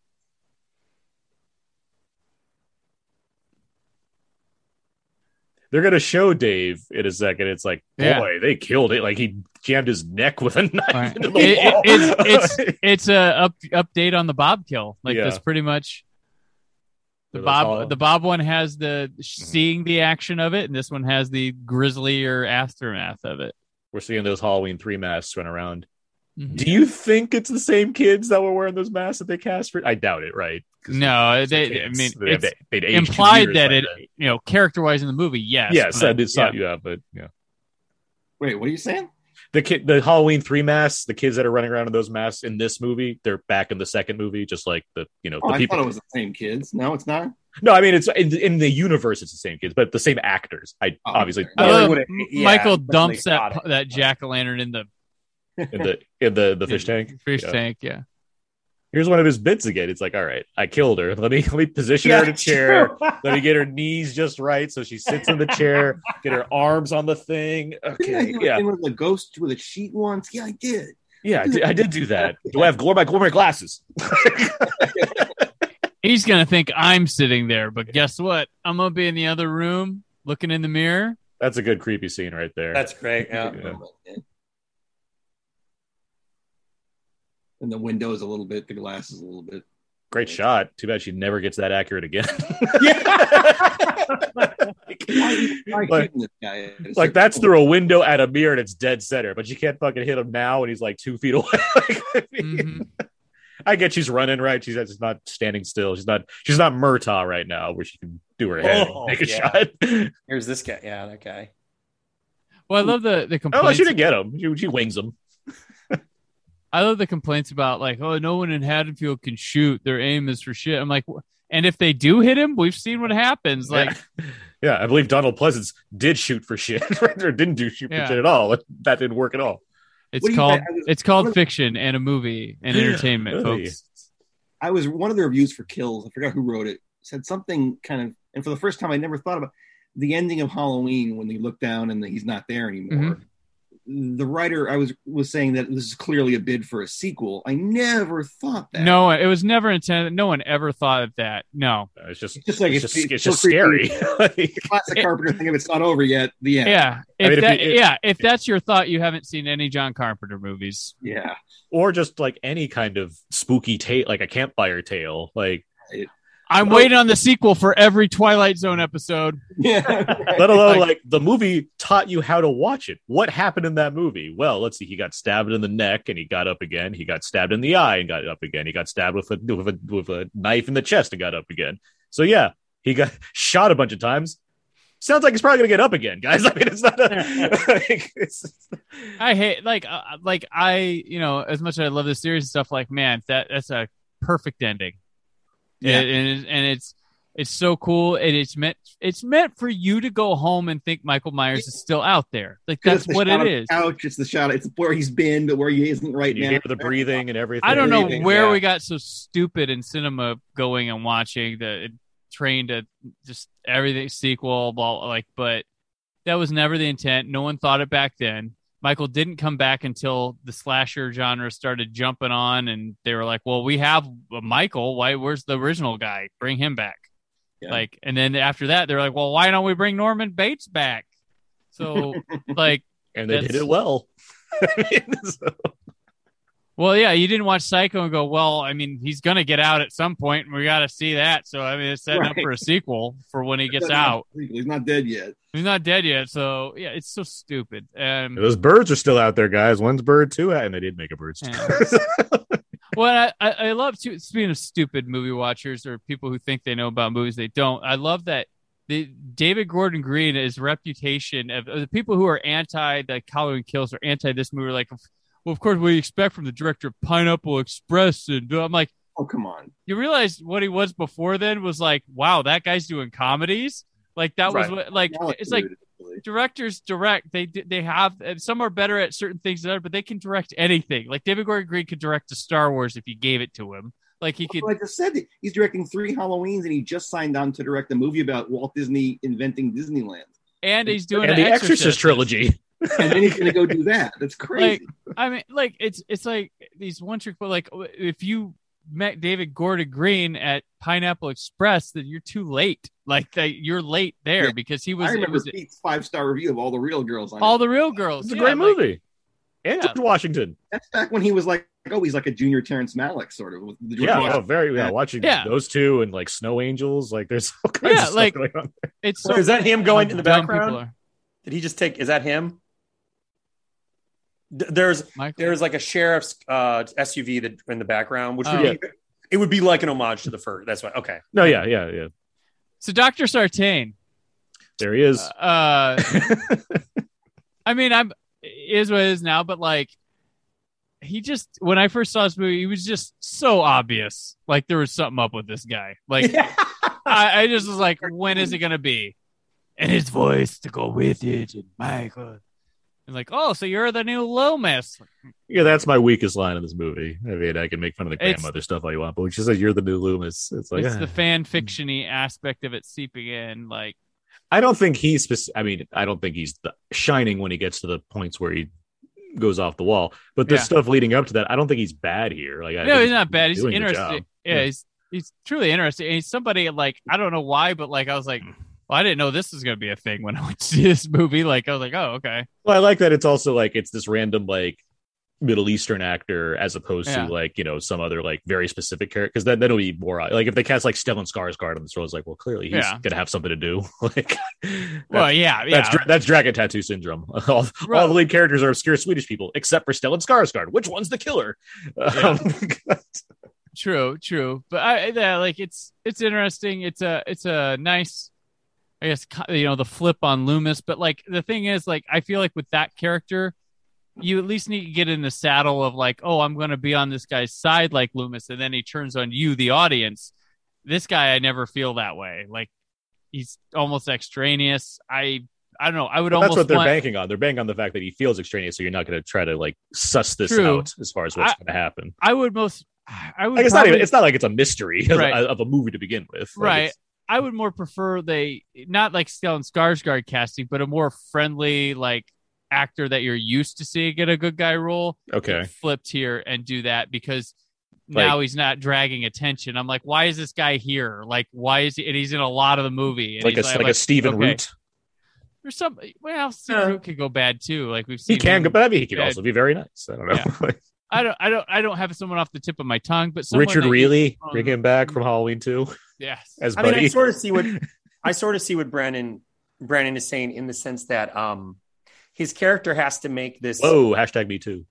his, his character has to make this uh, oh right There it is. They did it. That was the. That this um his character has to make this leap of of like oh it was all a plan all along type of thing and the right kind of actor make kind of maybe would work it better than others but i also see aaron's point that he's he, because he's not oh my god it's stellan Skarsgård he's not distracting like he's Mhm. just yeah i mean i mean my first time seeing it actually even Well, I don't want him to be Stellan probably, Skarsgård. he's I want. probably my least favorite part of the movie Mhm. i guess so I don't think he's, wanna anyone- feel- he's I don't think he's anyone's the favorite. actor, though. I want to feel. I want to feel Yeah. betrayed by that character, like person. Like I wanted to be have been on board with it Right. and feel betrayed. Here, I'm just like, okay, he's like what? Right. He's, I'm he's trying to think of like, like, you what- know, it, it's too much if I say like Tobolowski because that's that's just weird. he's like the one that does this, but I know what you're saying, Brandon. I, Yeah. I can I, I I see where that's going. I mean, because we're all agreeing it's not the highlight of the movie as far as this goes, No. so. and he's and the poor bastard has the worst, one of the worst. We got to get to Act Three somehow. Turns. Yeah, it's about it, the writing's the real problem here, not the uh, not the issue. With Or actually, though, I don't. I don't mind the because it pays off in kills. I like the idea of like Laurie is always obsessed with like I'm obsessed with Michael, Michael's obsessed with me, and in kills you get this thing where eh, it's not really about you. It because it was really Yeah, just it does- it creates And I a- was like, it's- I, it I creates like some, that actually. It think creates some confusion. yeah. I, I don't disagree there It- as far it as is that here too, but dumb audience people don't get that. Like it's, Yeah, it's like sure, right? Michael's I- forced into a place. Like Yeah. that's there's I think there's other ways to get him to that point. Yeah, it's true. This guess is this is this real quick. This is fun because it's my. this is a good with- setup. I'm playing with motion sensors. with the motion sensors. Yeah, it was, it was Yeah. really nice. Oh, I think he's playing red light, green light too. It's like I don't know. The, the Halloween he two runs. He, nod to he's the running over right now. and he stops. yeah, Halloween two nod to the Elrods was in there. That's where they live. Elrond? The Elrods, yeah. The um people that at the beginning of Halloween two where he takes the knife and she's got she's made you want a Oh, yeah. ham sandwich? Oh, her, yeah. Man, you want mayonnaise on your sandwich? Everybody's costume choice is a downfall for them. Socks now, peeps. It's true. what a brutal death for this guy. By the way, like the kids get it the worst in this movie. It seems. And they bring him back dead in the next one to show you how Yeah. bad Yeah, they show us. Yeah. Yeah. yeah. Him Well, I mean, the guy, the guy at the gas station, getting your teeth ripped out is pretty brutal, man. Doc killed him first. I mean, well, unless he killed him first. Yes, unless he killed him first. Right? Yeah. Like uh, he didn't have time to like torture it. He doesn't. He's, he's not fucking. He's not. He's not in Guantanamo Bay. Like he's gonna kill him. You know what? You know what's funny too. I like about uh the, the thing where people are like, yeah, yeah, Michael is random. Like you know, he could go after anybody. It's not about Laurie. It's all this, da, da, yeah. And then Halloween Kills comes in. There's complaints like, why isn't it Michael going after Laurie? Right. Yeah. Oh, I wanted to say right here, as I recall, because obviously we're watching this without audio. This is the first time we hear the kind of new cool score that Carpenter added. This is when some there's a, something in the music that changes here, and I remember being Yeah, like, because- oh, that's really cool. because Like- the movie's it's now finally focused on Allison. like it's it's well, yeah, she's Yeah. been a supporting character throughout the movie. Mhm. Now she's the main character for a bit here. I mean, the whole score is new. There's- They're they're not. Well, of course, new, but No, yeah, it's- no, no, it's but true, there's a theme. There's a theme here. There- yeah, there's something specific in this moment where it's a very different sound Yeah. that I was more aware of. I don't know. Maybe, No, maybe no, it's you're right. No, you're right, Peter. No, there, there is a, Yeah. there is a specific theme for Michael versus Allison versus Michael doing whatever right. else. Um, I think though, just to to finish the thing, at what is the new doctor's name? It's not Sartain. Sartain. Sartain. Come I on, think, like Satan, like like I think they, yeah. I mean, I think it is more just a matter of us just figuring out if what other choices they could have made in the script because we're so used to dealing with not only like Donald Pleasence being Loomis in so many of them, and then McDowell, he had the advantage of he gets to play a, a certain kind of Loomis in the first Rob Zombie, Mhm. and then a very cynical opportunist Loomis, but it works because of the- opportunist Loomis. That's Well, Yeah, Loomis Loomis is is- Loomis gotta is especially extraneous in that movie. He's having his own movie until he sees on the news something's happening. He's like, I guess I should get out there, get down there. Like, there's nothing for right, him to do. well, he's he, well, I mean, he's dealing with his own like That's what I'm tragedy saying. in his own way. And everything, yeah. Yeah, But I'm he's- saying like you, there's a version of that movie where he's not there and there's no real difference. It's just you get you get that movie, you get that you get that side story that's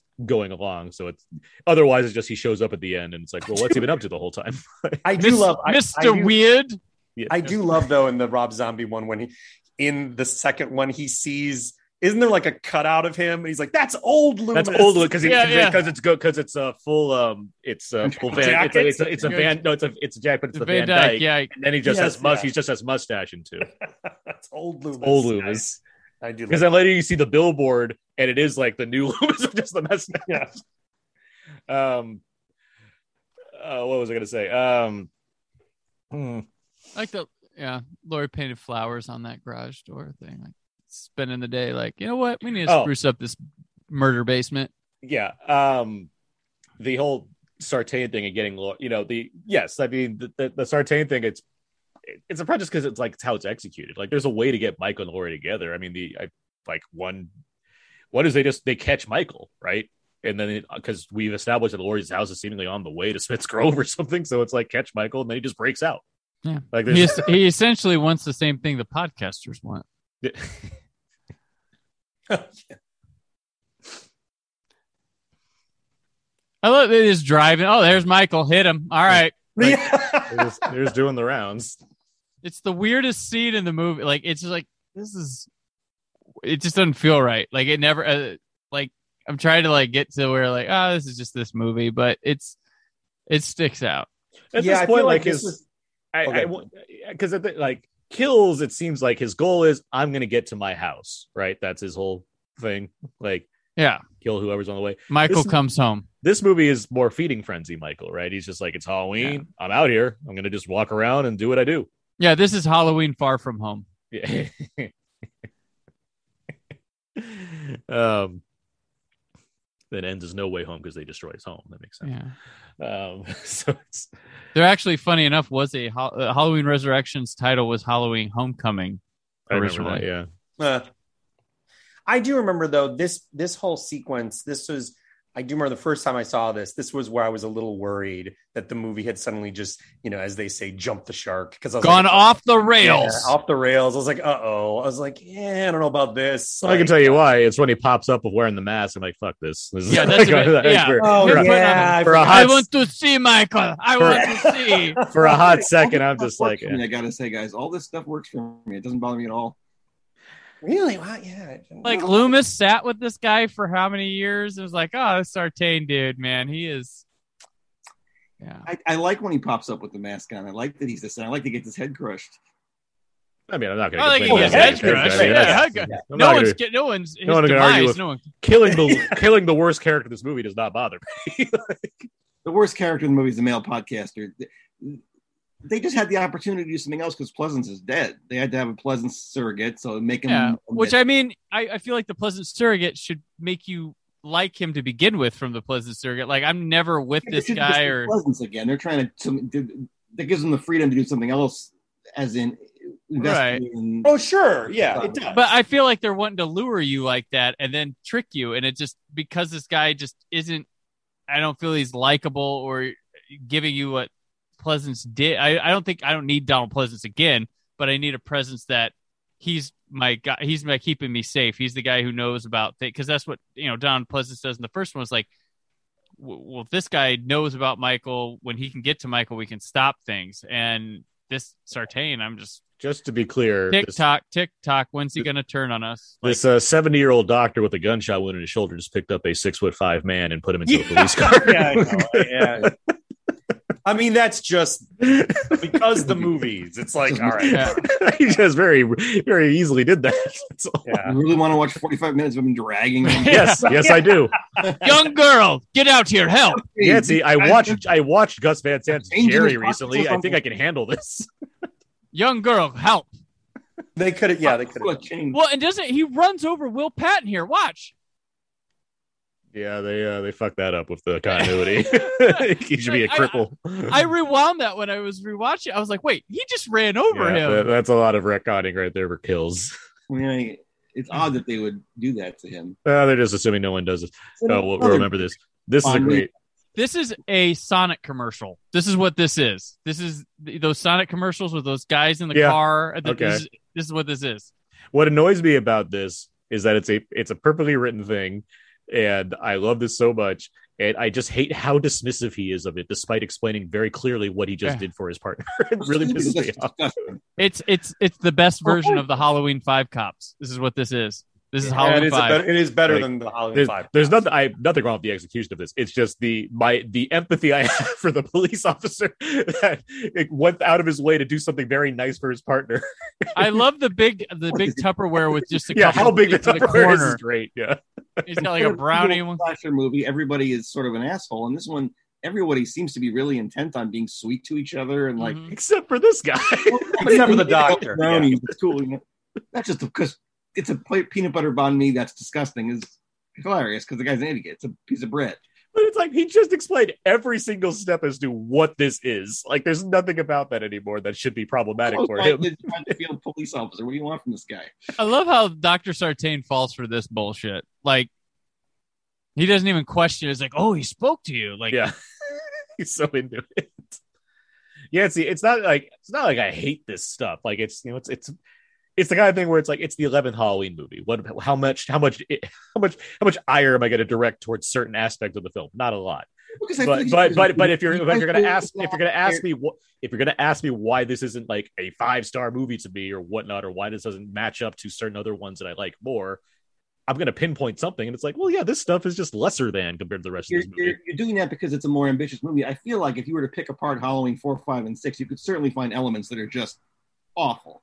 Well, You don't because you like it. You want to kind of you want to be on their side and support them a little bit. Yeah, but I give four and H2O and this all the same rating. So it's like, I mean, what does it matter at that point? You'd have to be easier on those movies to enjoy them, and then we have What am I being easier on though? I rate them basically the same. Uh, you're being easy on it. Halloween Four has a lot of sort of I like it too, but it's got a lot of stuff that is sort of thoughtless and junky and thrown together. I mean, that's that's That's a to each his own thing. If you want to ask me I specific, so. specifically what I like about this movie, what I don't like, I know what that is. Like, nah, Halloween Four is the Force Awakens of this series because it's the one that's supposed to give you what you didn't get from the weird Halloween Three.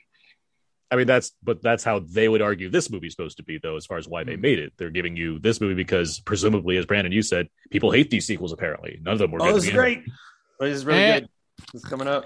That's a good gooey, Flash. that's a good Oh. gooey shot.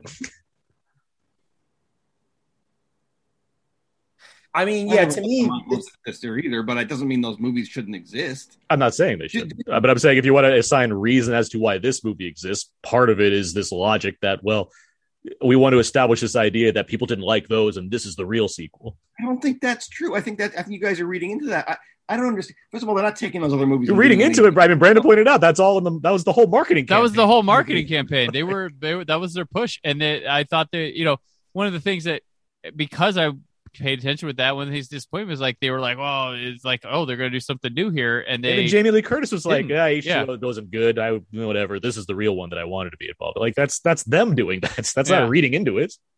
and they make those movies the underdog, and you guys want to defend them more and jump to their and run to their defense. What am I defending? but I'm when the one that doesn't one- like H2O as much as you do. Like, but but when No, this Halloween one but when this five one are very when this one this one talks that talk and then just goes ahead and does what they have done before i'm like well what were you doing like you're exploring and doing things that were done before but acting like it, you discovered these new ideas and they're not new ideas. They're i mean rob zombie just did a movie about trauma and ptsd from these events um Better. and, you and better. in my opinion better well, yeah, Um, better. I think we all agree on that. and then here they are acting like they're the first to do it and h2o even covered it and Who acts like they're the first to do it? I mean, they the are. This is what they are talking about. This is their You're talking- marketing That's- pitch. that's the press- you have to watch this is the- this is the press to enjoy the movie.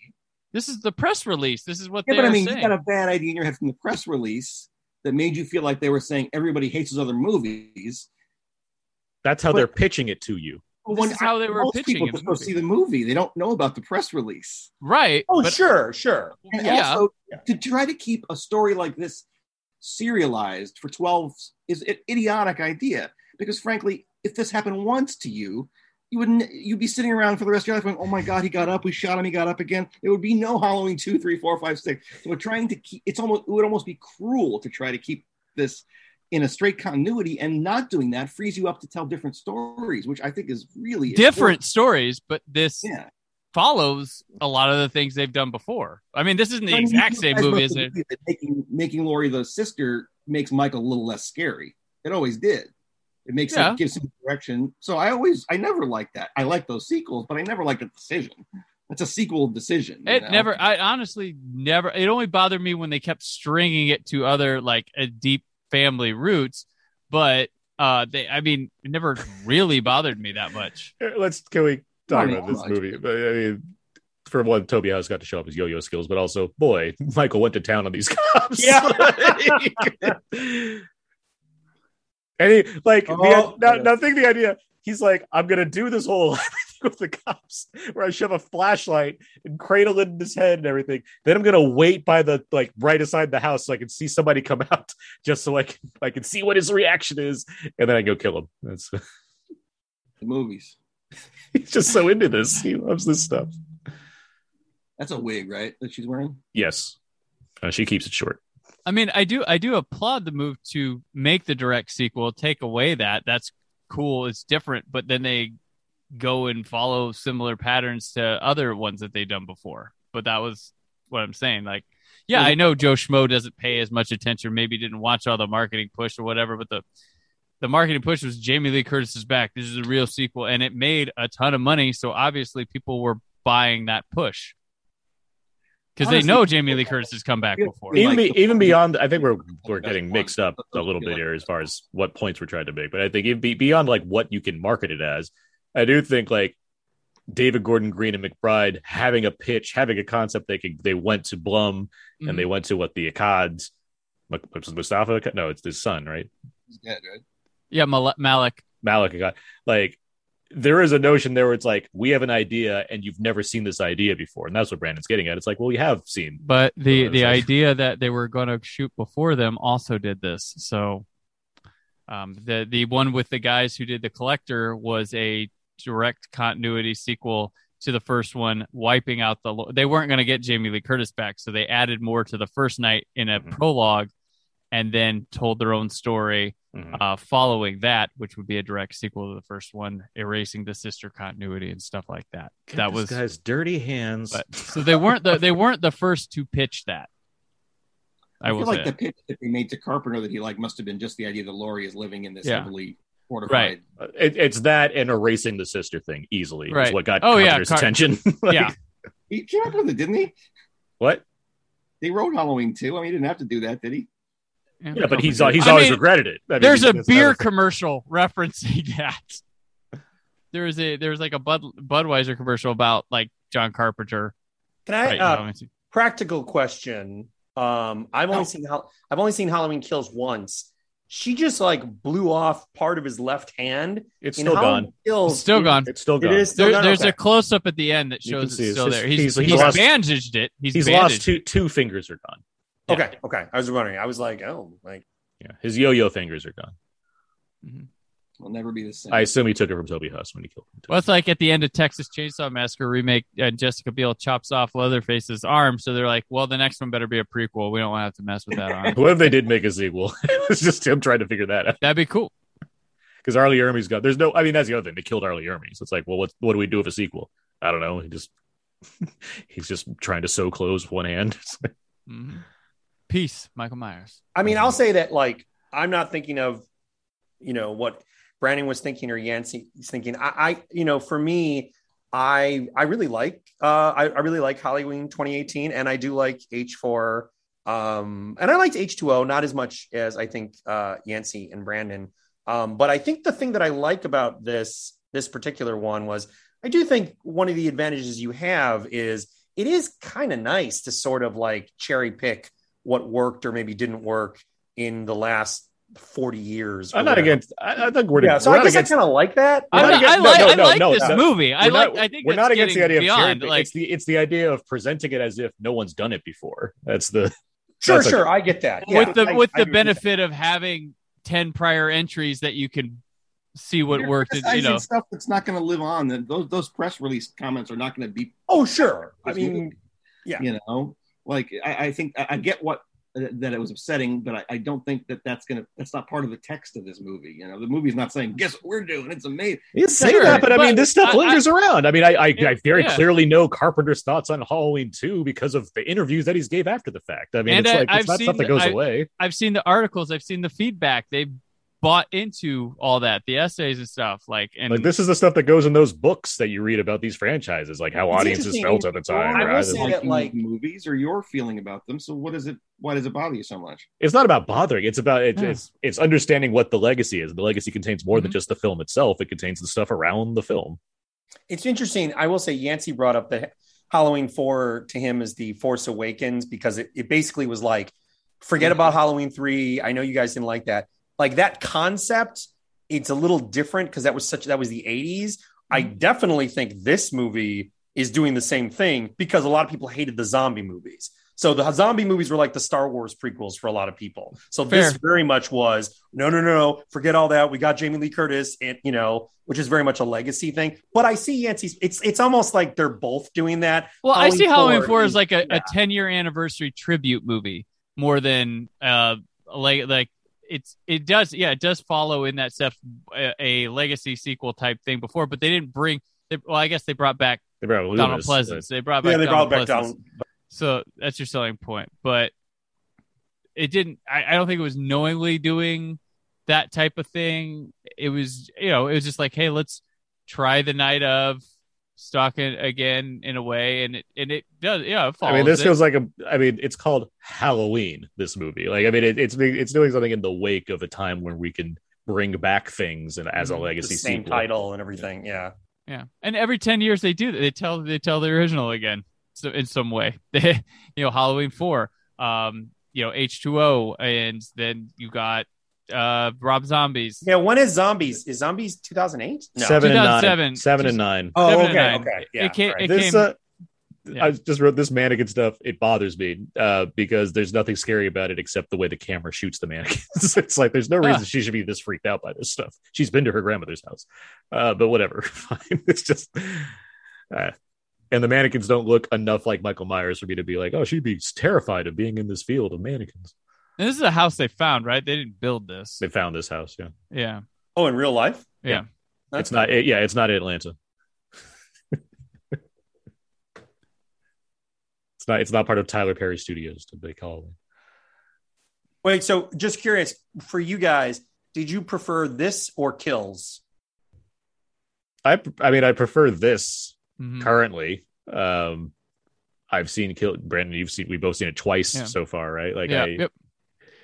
I can I Yancey, Yancey, did you watch? Have you seen? You've seen Kills, right? yeah. Yancey's seen kills. Yes, he's I seen saw Kills. Kills twice. Yeah. yeah. Um, We're all better than you, Peter.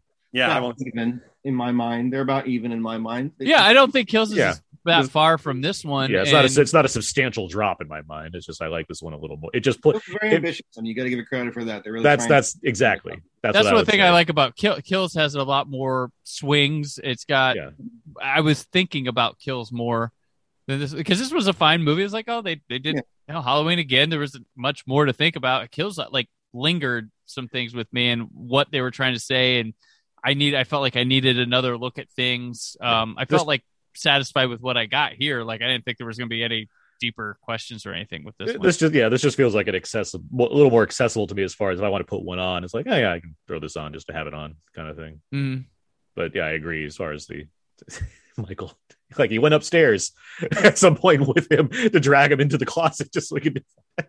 Yeah, I think I think kills whether you liked it or not. I it's such a discussion starter movie. Yeah. uh, more so than this one. This one's like, yeah, I liked it. I liked it. Cool. And the discussions are were there. I agree with you as far as more so for kills. More but I so, mean, yeah. but this one certainly, you know, especially after you know knowing what that happens doing. when there's a divisive movie, of course. But Sure. Right. I mean, yeah, following the Force Awakens, obviously it is, you know, it is a big swing, the same way the Last mm-hmm. Jedi. yeah, it, it- it's Yeah. that Yeah, thing where. I like it, and I'm like, well, I have these articulate things I liked about it. Well, that sucked, and that's all I get back, just like the Last Jedi. So Why would Laurie have all these mannequins up in the room like this? Just leave them outside with all the other mannequins. so so she can practice getting up from bed and shooting. I guess so. Although they look pretty clean, Brandon. Well, after this night, well, no, a house burns down. Is so- the best tactic for her really to close to like turn all the lights off? Like, would, did that help her over helping Michael? Like, wouldn't it make sense to have all the lights on? Like, he's like Michael can do whatever the fuck he wants to. Oh, it is the great thing coming up, right? Wait. Yeah, when wait. she falls down and yeah, Yeah. she's gonna get stabbed here. There it is. That hurts. Oh, It's not good. No good. She has to go to the hospital. Mhm. Am I wrong though? Is like turning the lights off? Does that seem like oh now I'll get Michael Myers? He can't see in the dark. Like- I'll cut out the power before he does. Mhm. yeah. The, I guess oh, like- wait, no. No, no, it's here because he gets his attention gets turned and then he goes back and it's like, oh, she's gone. Do they And do then a I think sting even- too? Is there a they musical? do the same music, Is right? there a Yeah, music the sting. sting? Doo-doo-doo. Yeah. Yeah. Didn't Michael grab her through the the, the the the the little window on the door in the in the Rob Zombie one as well? Who? Or is she just looming in that? There's something with that window In the in the zombie one? in the first of the zombie ones. I thought there was like a a, a, a scene like that. Uh, I I just watched them. I don't think so. I mean, there's a there's a, there's there's two house scenes. There's the one where like when he when he kills Dee Wallace and the husband, where Yeah. he just he goes in, they slam the door, and you're inside the house and it sucks. Then there's the one where he grabs Danielle Danielle Harris. She like gets out the door and he grabs her and then just close the door and you get a shot of just the house. But I can't think of him like against a door, reaching. Th- he bursts through a lot of walls. Like he does a lot. He destroys a lot of shit in that movie. He takes he takes a two by four and starts starts- slamming up the ceiling. Yeah, he they, they were already going to get the ceilings done anyway, so he was really helping out if anything because they were going Wait, in um in the in Zombies Halloween one, do we think Danielle Harris is dead and that she just happened to survive? no, Is she's it- no, is it just like no, she's run over. in No, no, this no, no, no, no, no. Uh, You you you know she's still alive in that movie. Like, Okay, Yeah. she's beaten badly, but because Yeah. that's one of the whole most horrible parts of the movie when um when Laurie gets to the house and sees Annie and she's all hurt, and then she goes to the other room and Michael's still there, and you can you hear her just screaming Laurie as Michael's just slowly walking past her. It's it's it's Mhm. awful because she's like, "You're gonna kill my friend and I can't do anything about it." But yeah, there's no. The last time you see her, she's alive. There's no unless you just assume she died. There's no reason to think that she died. right. It's, it's not like the, the the sheriff, the doctor running over the sh- sheriff. Even Okay. that, he could just run over his leg. I mean, Yeah, he could have. Yeah. Right. I mean, But even that, I mean, it's unless Will Patton's in a wheelchair and Halloween ends, it seems like they, they've skipped over this now at this point. Yeah. healed up real good. So now we can talk about this. The we're getting to the end here, and obviously we have the three generations of Strodes. hmm This is. I don't think this is a bad idea as far as we're going to show this, uh, you know, girls get it done, this kind of attitude that we have in this finale. I don't think the film seems to un- seems I don't think it knows how to like make that feel anything less than tacked on. Like it, I don't think it's ineffective, and maybe that speaks to the reshoots, Brandon, if you're talking about them. But it does because Yeah. Especially with the closing shot where it's all three of them and their hands are together. It's just like it. It's not a bad feeling to be like, look at the the Strode family, they got it done, they got Michael. Like I get that there's a positive value of that, but there's just there's something about the.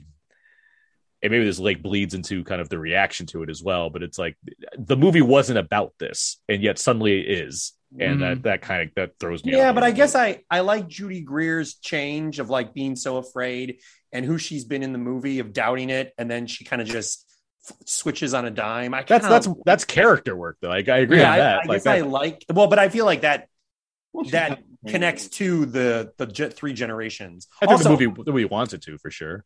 I, I mean, I definitely think that that moment works better than the she's got help shot in Endgame.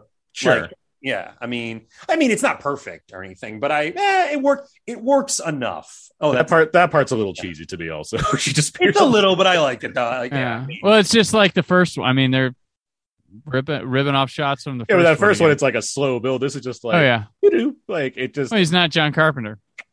sure. well, yeah, like, yeah, I think that the, any, any statements the movie's making about like Me Too, women fighting back, it, it's it, it's it's a it's a Lucked into it a it's a bit. great note. It's not what the movie's about. No. That's that's my point. Like it's just it's it It's a nice observation, but that's not what the movie. Really, but it feels but but it seems like the movie's aware that that's there and wants to kind of play into that where the rest of the movie didn't do that to sit like there's not it's not a setup there again it's not like it's bad it's not bad that it's doing it it just feels like it's okay like don't know enough about These Laurie. men who wrote it intended it. it's why it's why it's a thing it's an aspect i do like about kills because is is whatever opinion you have on the mob mentality themes and stuff about the system breaking down or what have you it's there from the get-go that they're Yeah. trying to do that like that's it's very apparent that they're trying to they have that on their mind so let's, I- let's talk about this the idea is that it's a trap okay hmm and that if if this were to come to pass, Laurie's set up this thing where I'll lock him in and just burn the house down. well, yeah. Watch out. You might get what you're after. I mean, Cool, baby. like I, I mean, I, I mean, shooting him doesn't work, so I guess burning him I- slowly. So this was kind of weird when I, I, I really like the the way the end shot of the movie is and stuff, but like when I saw that this was like I'm like I, like that. You- him you- just standing there like that. That's, you that's you erased Halloween two and did Halloween two again. Yeah, I know. I and thought- uh and you didn't stay to watch him fucking yeah. die like and it's funny because people are like why did they do this to Michael what and, and for halloween kills there's a lot you know now they question all the things that happened but why didn't they shoot him in the head when they had one like well why didn't they sit and watch them you loved the last movie but they left him to leave like if you're gonna be freaking hardcore realism in your guy with a mask you can take 80 bullets stabs people movie. They can't You know- wait around. The house is burning down. Well, the They house is burning outside. They down. can wait right there. They- But I mean, the the the message is she's stabbed and needs to get to the hospital. They can't just like, Oh yeah, that's bleed, Yeah, she's bleeding yeah. out. I mean, yeah, that's I the, that's the that. thing. Yeah, That's the thing that's going on here. They have to Uh, obscure quite a bit of the background for that last gag. Too. I mean, we don't know a lot about Jamie Lee Curtis, about Laurie and her daughter, Mhm. because they want that gag of it's not a cage, it's a trap. Yeah. Yeah. like slight weakness there. You know, they want that moment where, where where she's able to go, gotcha, just kidding, and shoots him. But we'd have to have not seen much of those characters' backstory to not already know that they were tight like that. That shot that could go either way too is when he's just not there when they show the ladder again. Yeah. It's like, okay, so he went somewhere. Where'd he go? Um, this is Halloween 11, so my mind isn't like, oh, they got him. I mean, I'm not. No, you know, nice uh, still. Yeah. Was that supposed to be an homage to Texas Chainsaw Massacre, their escape at all? Have they said anything like that? Or I I thought it was mean, an homage to just getting in the back of a pickup truck and no, yeah, Halloween 4 is a good call. there, yeah, too. Halloween 4, yeah. Uh, massacres that I mean that's it's too generalized of a shot to begin with to be specifically Hall- the Texas All Chainsaw. right. Yeah. Uh, Now, what happened with Moustapha? God, he died in a hijacking. Is that what happened? it was no, something it, cr- it it was, was, a uh, it was a a bombing. It was a terrorist bombing. Him and his Yeah. daughter were Yeah. killed in a terrorist bombing in Jordan, Wait, when? Crazy. uh, Uh, 2006 or 2005. Yeah, mid 2000s. Yeah. Oh. Yeah, it was. It, it Wait, wasn't so there. wait, wait. So the so his son is alive? Is that who Yes, it is? his son, Malek, yeah, Malek, Malek runs runs the company Trancas International Pictures. Okay. Um, yeah, Moustapha would have never greenlit a remake. I'll tell you that. Yeah, probably Well, not. that the was te- it- The teacher was PJ Soles' voice. I didn't know that. Did you know that, Brandon? I mean, I, I've read it before. Uh, yeah. I- I mean, I knew she was- didn't yeah. that. It's, That's it- awesome. it's not that substantial, but yeah, Yeah. them too. oh, but that's fun. That's a fun. It- little you're, you're, you're, you're not wrong. It's it's fun. Um, it was totally her voice. yeah. uh, what was about this trap thing? Burn it down. I mean, she could have like C four or something in there. Like she has all these weapons. It's just, it's just it's like a more a more assuring way than just oh, we'll just burn it down and assume. What worries me about ends? No, it can't just be now they're really going to kill him. It, it doesn't work anymore in the series. I assume it's like Lawnmower Man at that point. He'll have transcended into like cyberspace. And I- I- Well, actually, wait. I, mean, want no. them to top chopping his head off because I love that ending of Me. So Halloween the thing you can always H2O. Chop him into 20 pieces, drive him all over town. You keep an eye on this piece, you keep an eye on this piece. so the Iron Giants is way back together again. yeah, back Iron Yeah, I, I just said that Yeah, I ending of uh, say what you will about H2O, the ending just crushes it every time, and that just that chopping the head off, oh, I just what it's a stunner, it's awesome, and it's one of the most effective slasher kill the slasher villain deaths yeah. ever. Okay, fine. If you like killing paramedics on screen, Brandon, that's okay. Oh yeah, yeah, yeah, that's right, and uh, only to be shit upon by the next like. I, I was sitting there Yeah. watching that movie thinking that poor paramedic. Why does nobody realize what's going on? That's He's, he's- I'm he's not making the right signals. He's he's telling him that it's not him. No, not me. Not me. I mean, look, Come if they're gonna on, it's me. if they're gonna if they're gonna cherry pick, maybe end maybe ends ends with uh what is the kid's name? Is Julian? Is that the kid who's being Julian? babysat? Yeah. Maybe he becomes the new Danielle Harris. That's that's their ending. I've seen that. He's an, You just Well, no, but described but that's Brandon's point is that they are going to keep like ho- the, the fire sequence here instead of at a hospital. Like so, maybe that's what the I'm end. Oh, I, I, I Stewart think I, the bloody knife that's like Danielle Harris and Oh, i- if there's an ending they should have, it's the fucking birds. Burn Yeah. the fucking town down. Everyone leaves. Michael stays. Like that's Right. the ending I want. I- Michael's I- the li- Michael's the liver. The I, survivor. I have no doubt uh, Halloween Ends will have some sort of definitive end, and then Michael will return in 2028 for the 50th anniversary with a completely blank slate film. It's like Eli Roth's Halloween Wait, fifty.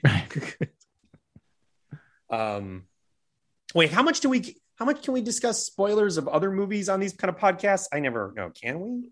Yes, go whatever. What?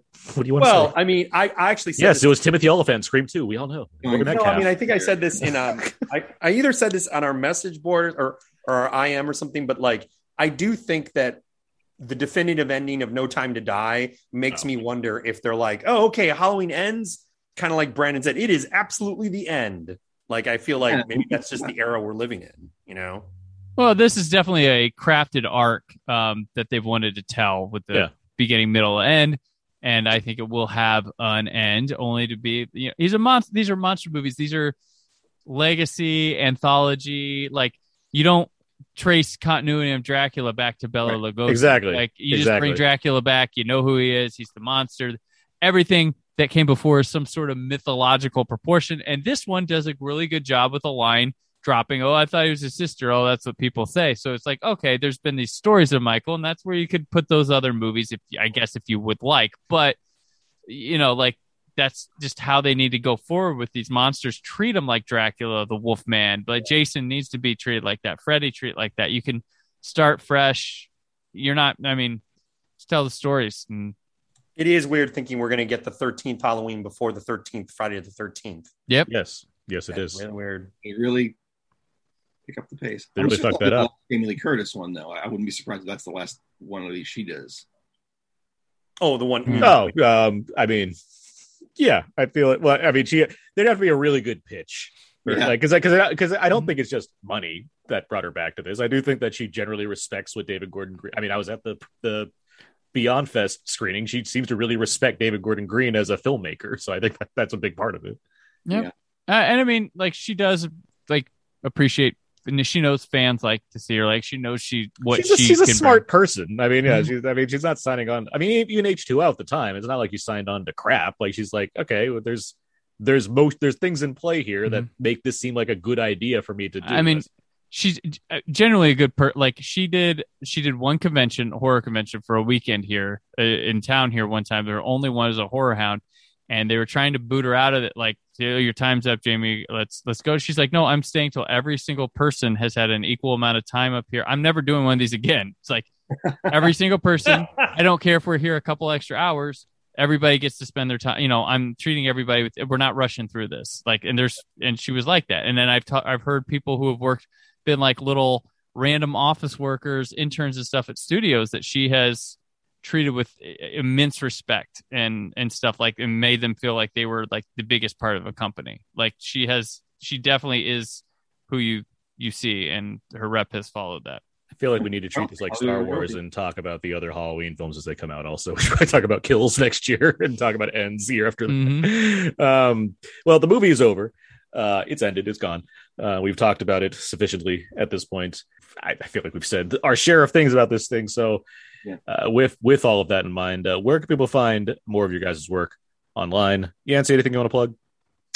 I know, you know, I'm on uh, Milky Way Blues. I'm on um, your M4 group on Facebook. Um, I got Twitter on Y- Yancey Jack at Twitter. You're on our terrific uh, Texas Chainsaw Massacre episode. I Mhm. am good one. Peter Paris. Uh, I'm, you know, I'm, I'm always, I always love being a guest on the Brandon Peters show and Out Now with Aaron and Abe. Um, but regularly, uh, I do theatrical reviews at whysoblu.com. And I've been reviewing uh, a lot of the big stuff uh, lately. I think my next one will be. Uh, la- I always, I always forget it's last night in Soho, right? Is that the name? I don't What's know. the thing you're not you're thinking it is? I That's- keep thinking it's just the one night in Soho. Ah. is it one night? No, it's last night. it's right? last night. Yes. Last night. All right, all right. I don't know why. Last night in Paris, one night in Soho. Right. There. Yes. Last So- commentary Made from in Paris. Blues. Brandon Peters. Where can we find more of you? uh Brandon Peters Show, which is the BrandonPetersShow.com. Uh, anywhere podcasts are found, my social media at Brandon4KUHD, and of course, Blu-ray reviews at whysoblu.com. and everything I do at thecodeiszeek.com. All my movie reviews are there. You can find me on Wheel of Entertainment movie reviews, Wheel of ISO Blue for Blu-ray and Criterion reviews, some stuff at Variety occasionally, and I'm on Twitter, Aaron's PS4. You can find this podcast everywhere you can find podcasts, but find us on iTunes give us an iTunes review rating, review and rating. Uh, that would be great. Um, what else? I've mentioned this horror contest that I never got around to doing uh, for uh, weeks at a time throughout the month of October. So I'll just say now, if you message us on any of our social channels, the secret word, which is of course peanut butter on my penis, uh, I will send you a package uh, of horror movies that I have assembled for the contest that I meant to get to earlier. So if you message that somewhere, that means you listen to this commentary, and then you wouldn't just want a prize. The first one that does that, good for And you. that's horror contest, you perverts. Horror. Don't enter if you think something else. I feel like my drawl uh, only applies to Jimmy O, who points that out to me every time, but whatever. Um, I want to thank uh, Yancey, Peter, and Brandon for joining me for this Halloween 2018 commentary track. That was awesome. Awesome. Thanks for having me. Glad to have you guys here as always. Glad to wrap up another month of horror uh, for out now as far as all these episodes go. We'll be back next year with more of these, along with every other movie that comes out that happens to fit in this. I mean, we're doing a last night Soho episode next, which is horror. That, that's going to be recorded on Halloween, no less. So there you go. Uh, but- Spooky. Exactly. But yeah, that's going to do it for this week's, this month's commentary. What's next month? November? I got some ideas. 20, 20 uh 25th anniversary of Flubber. You're not wrong. Um, but yeah, that's going to do it for this month's commentary track. So until next time, so long and goodbye. Flub on.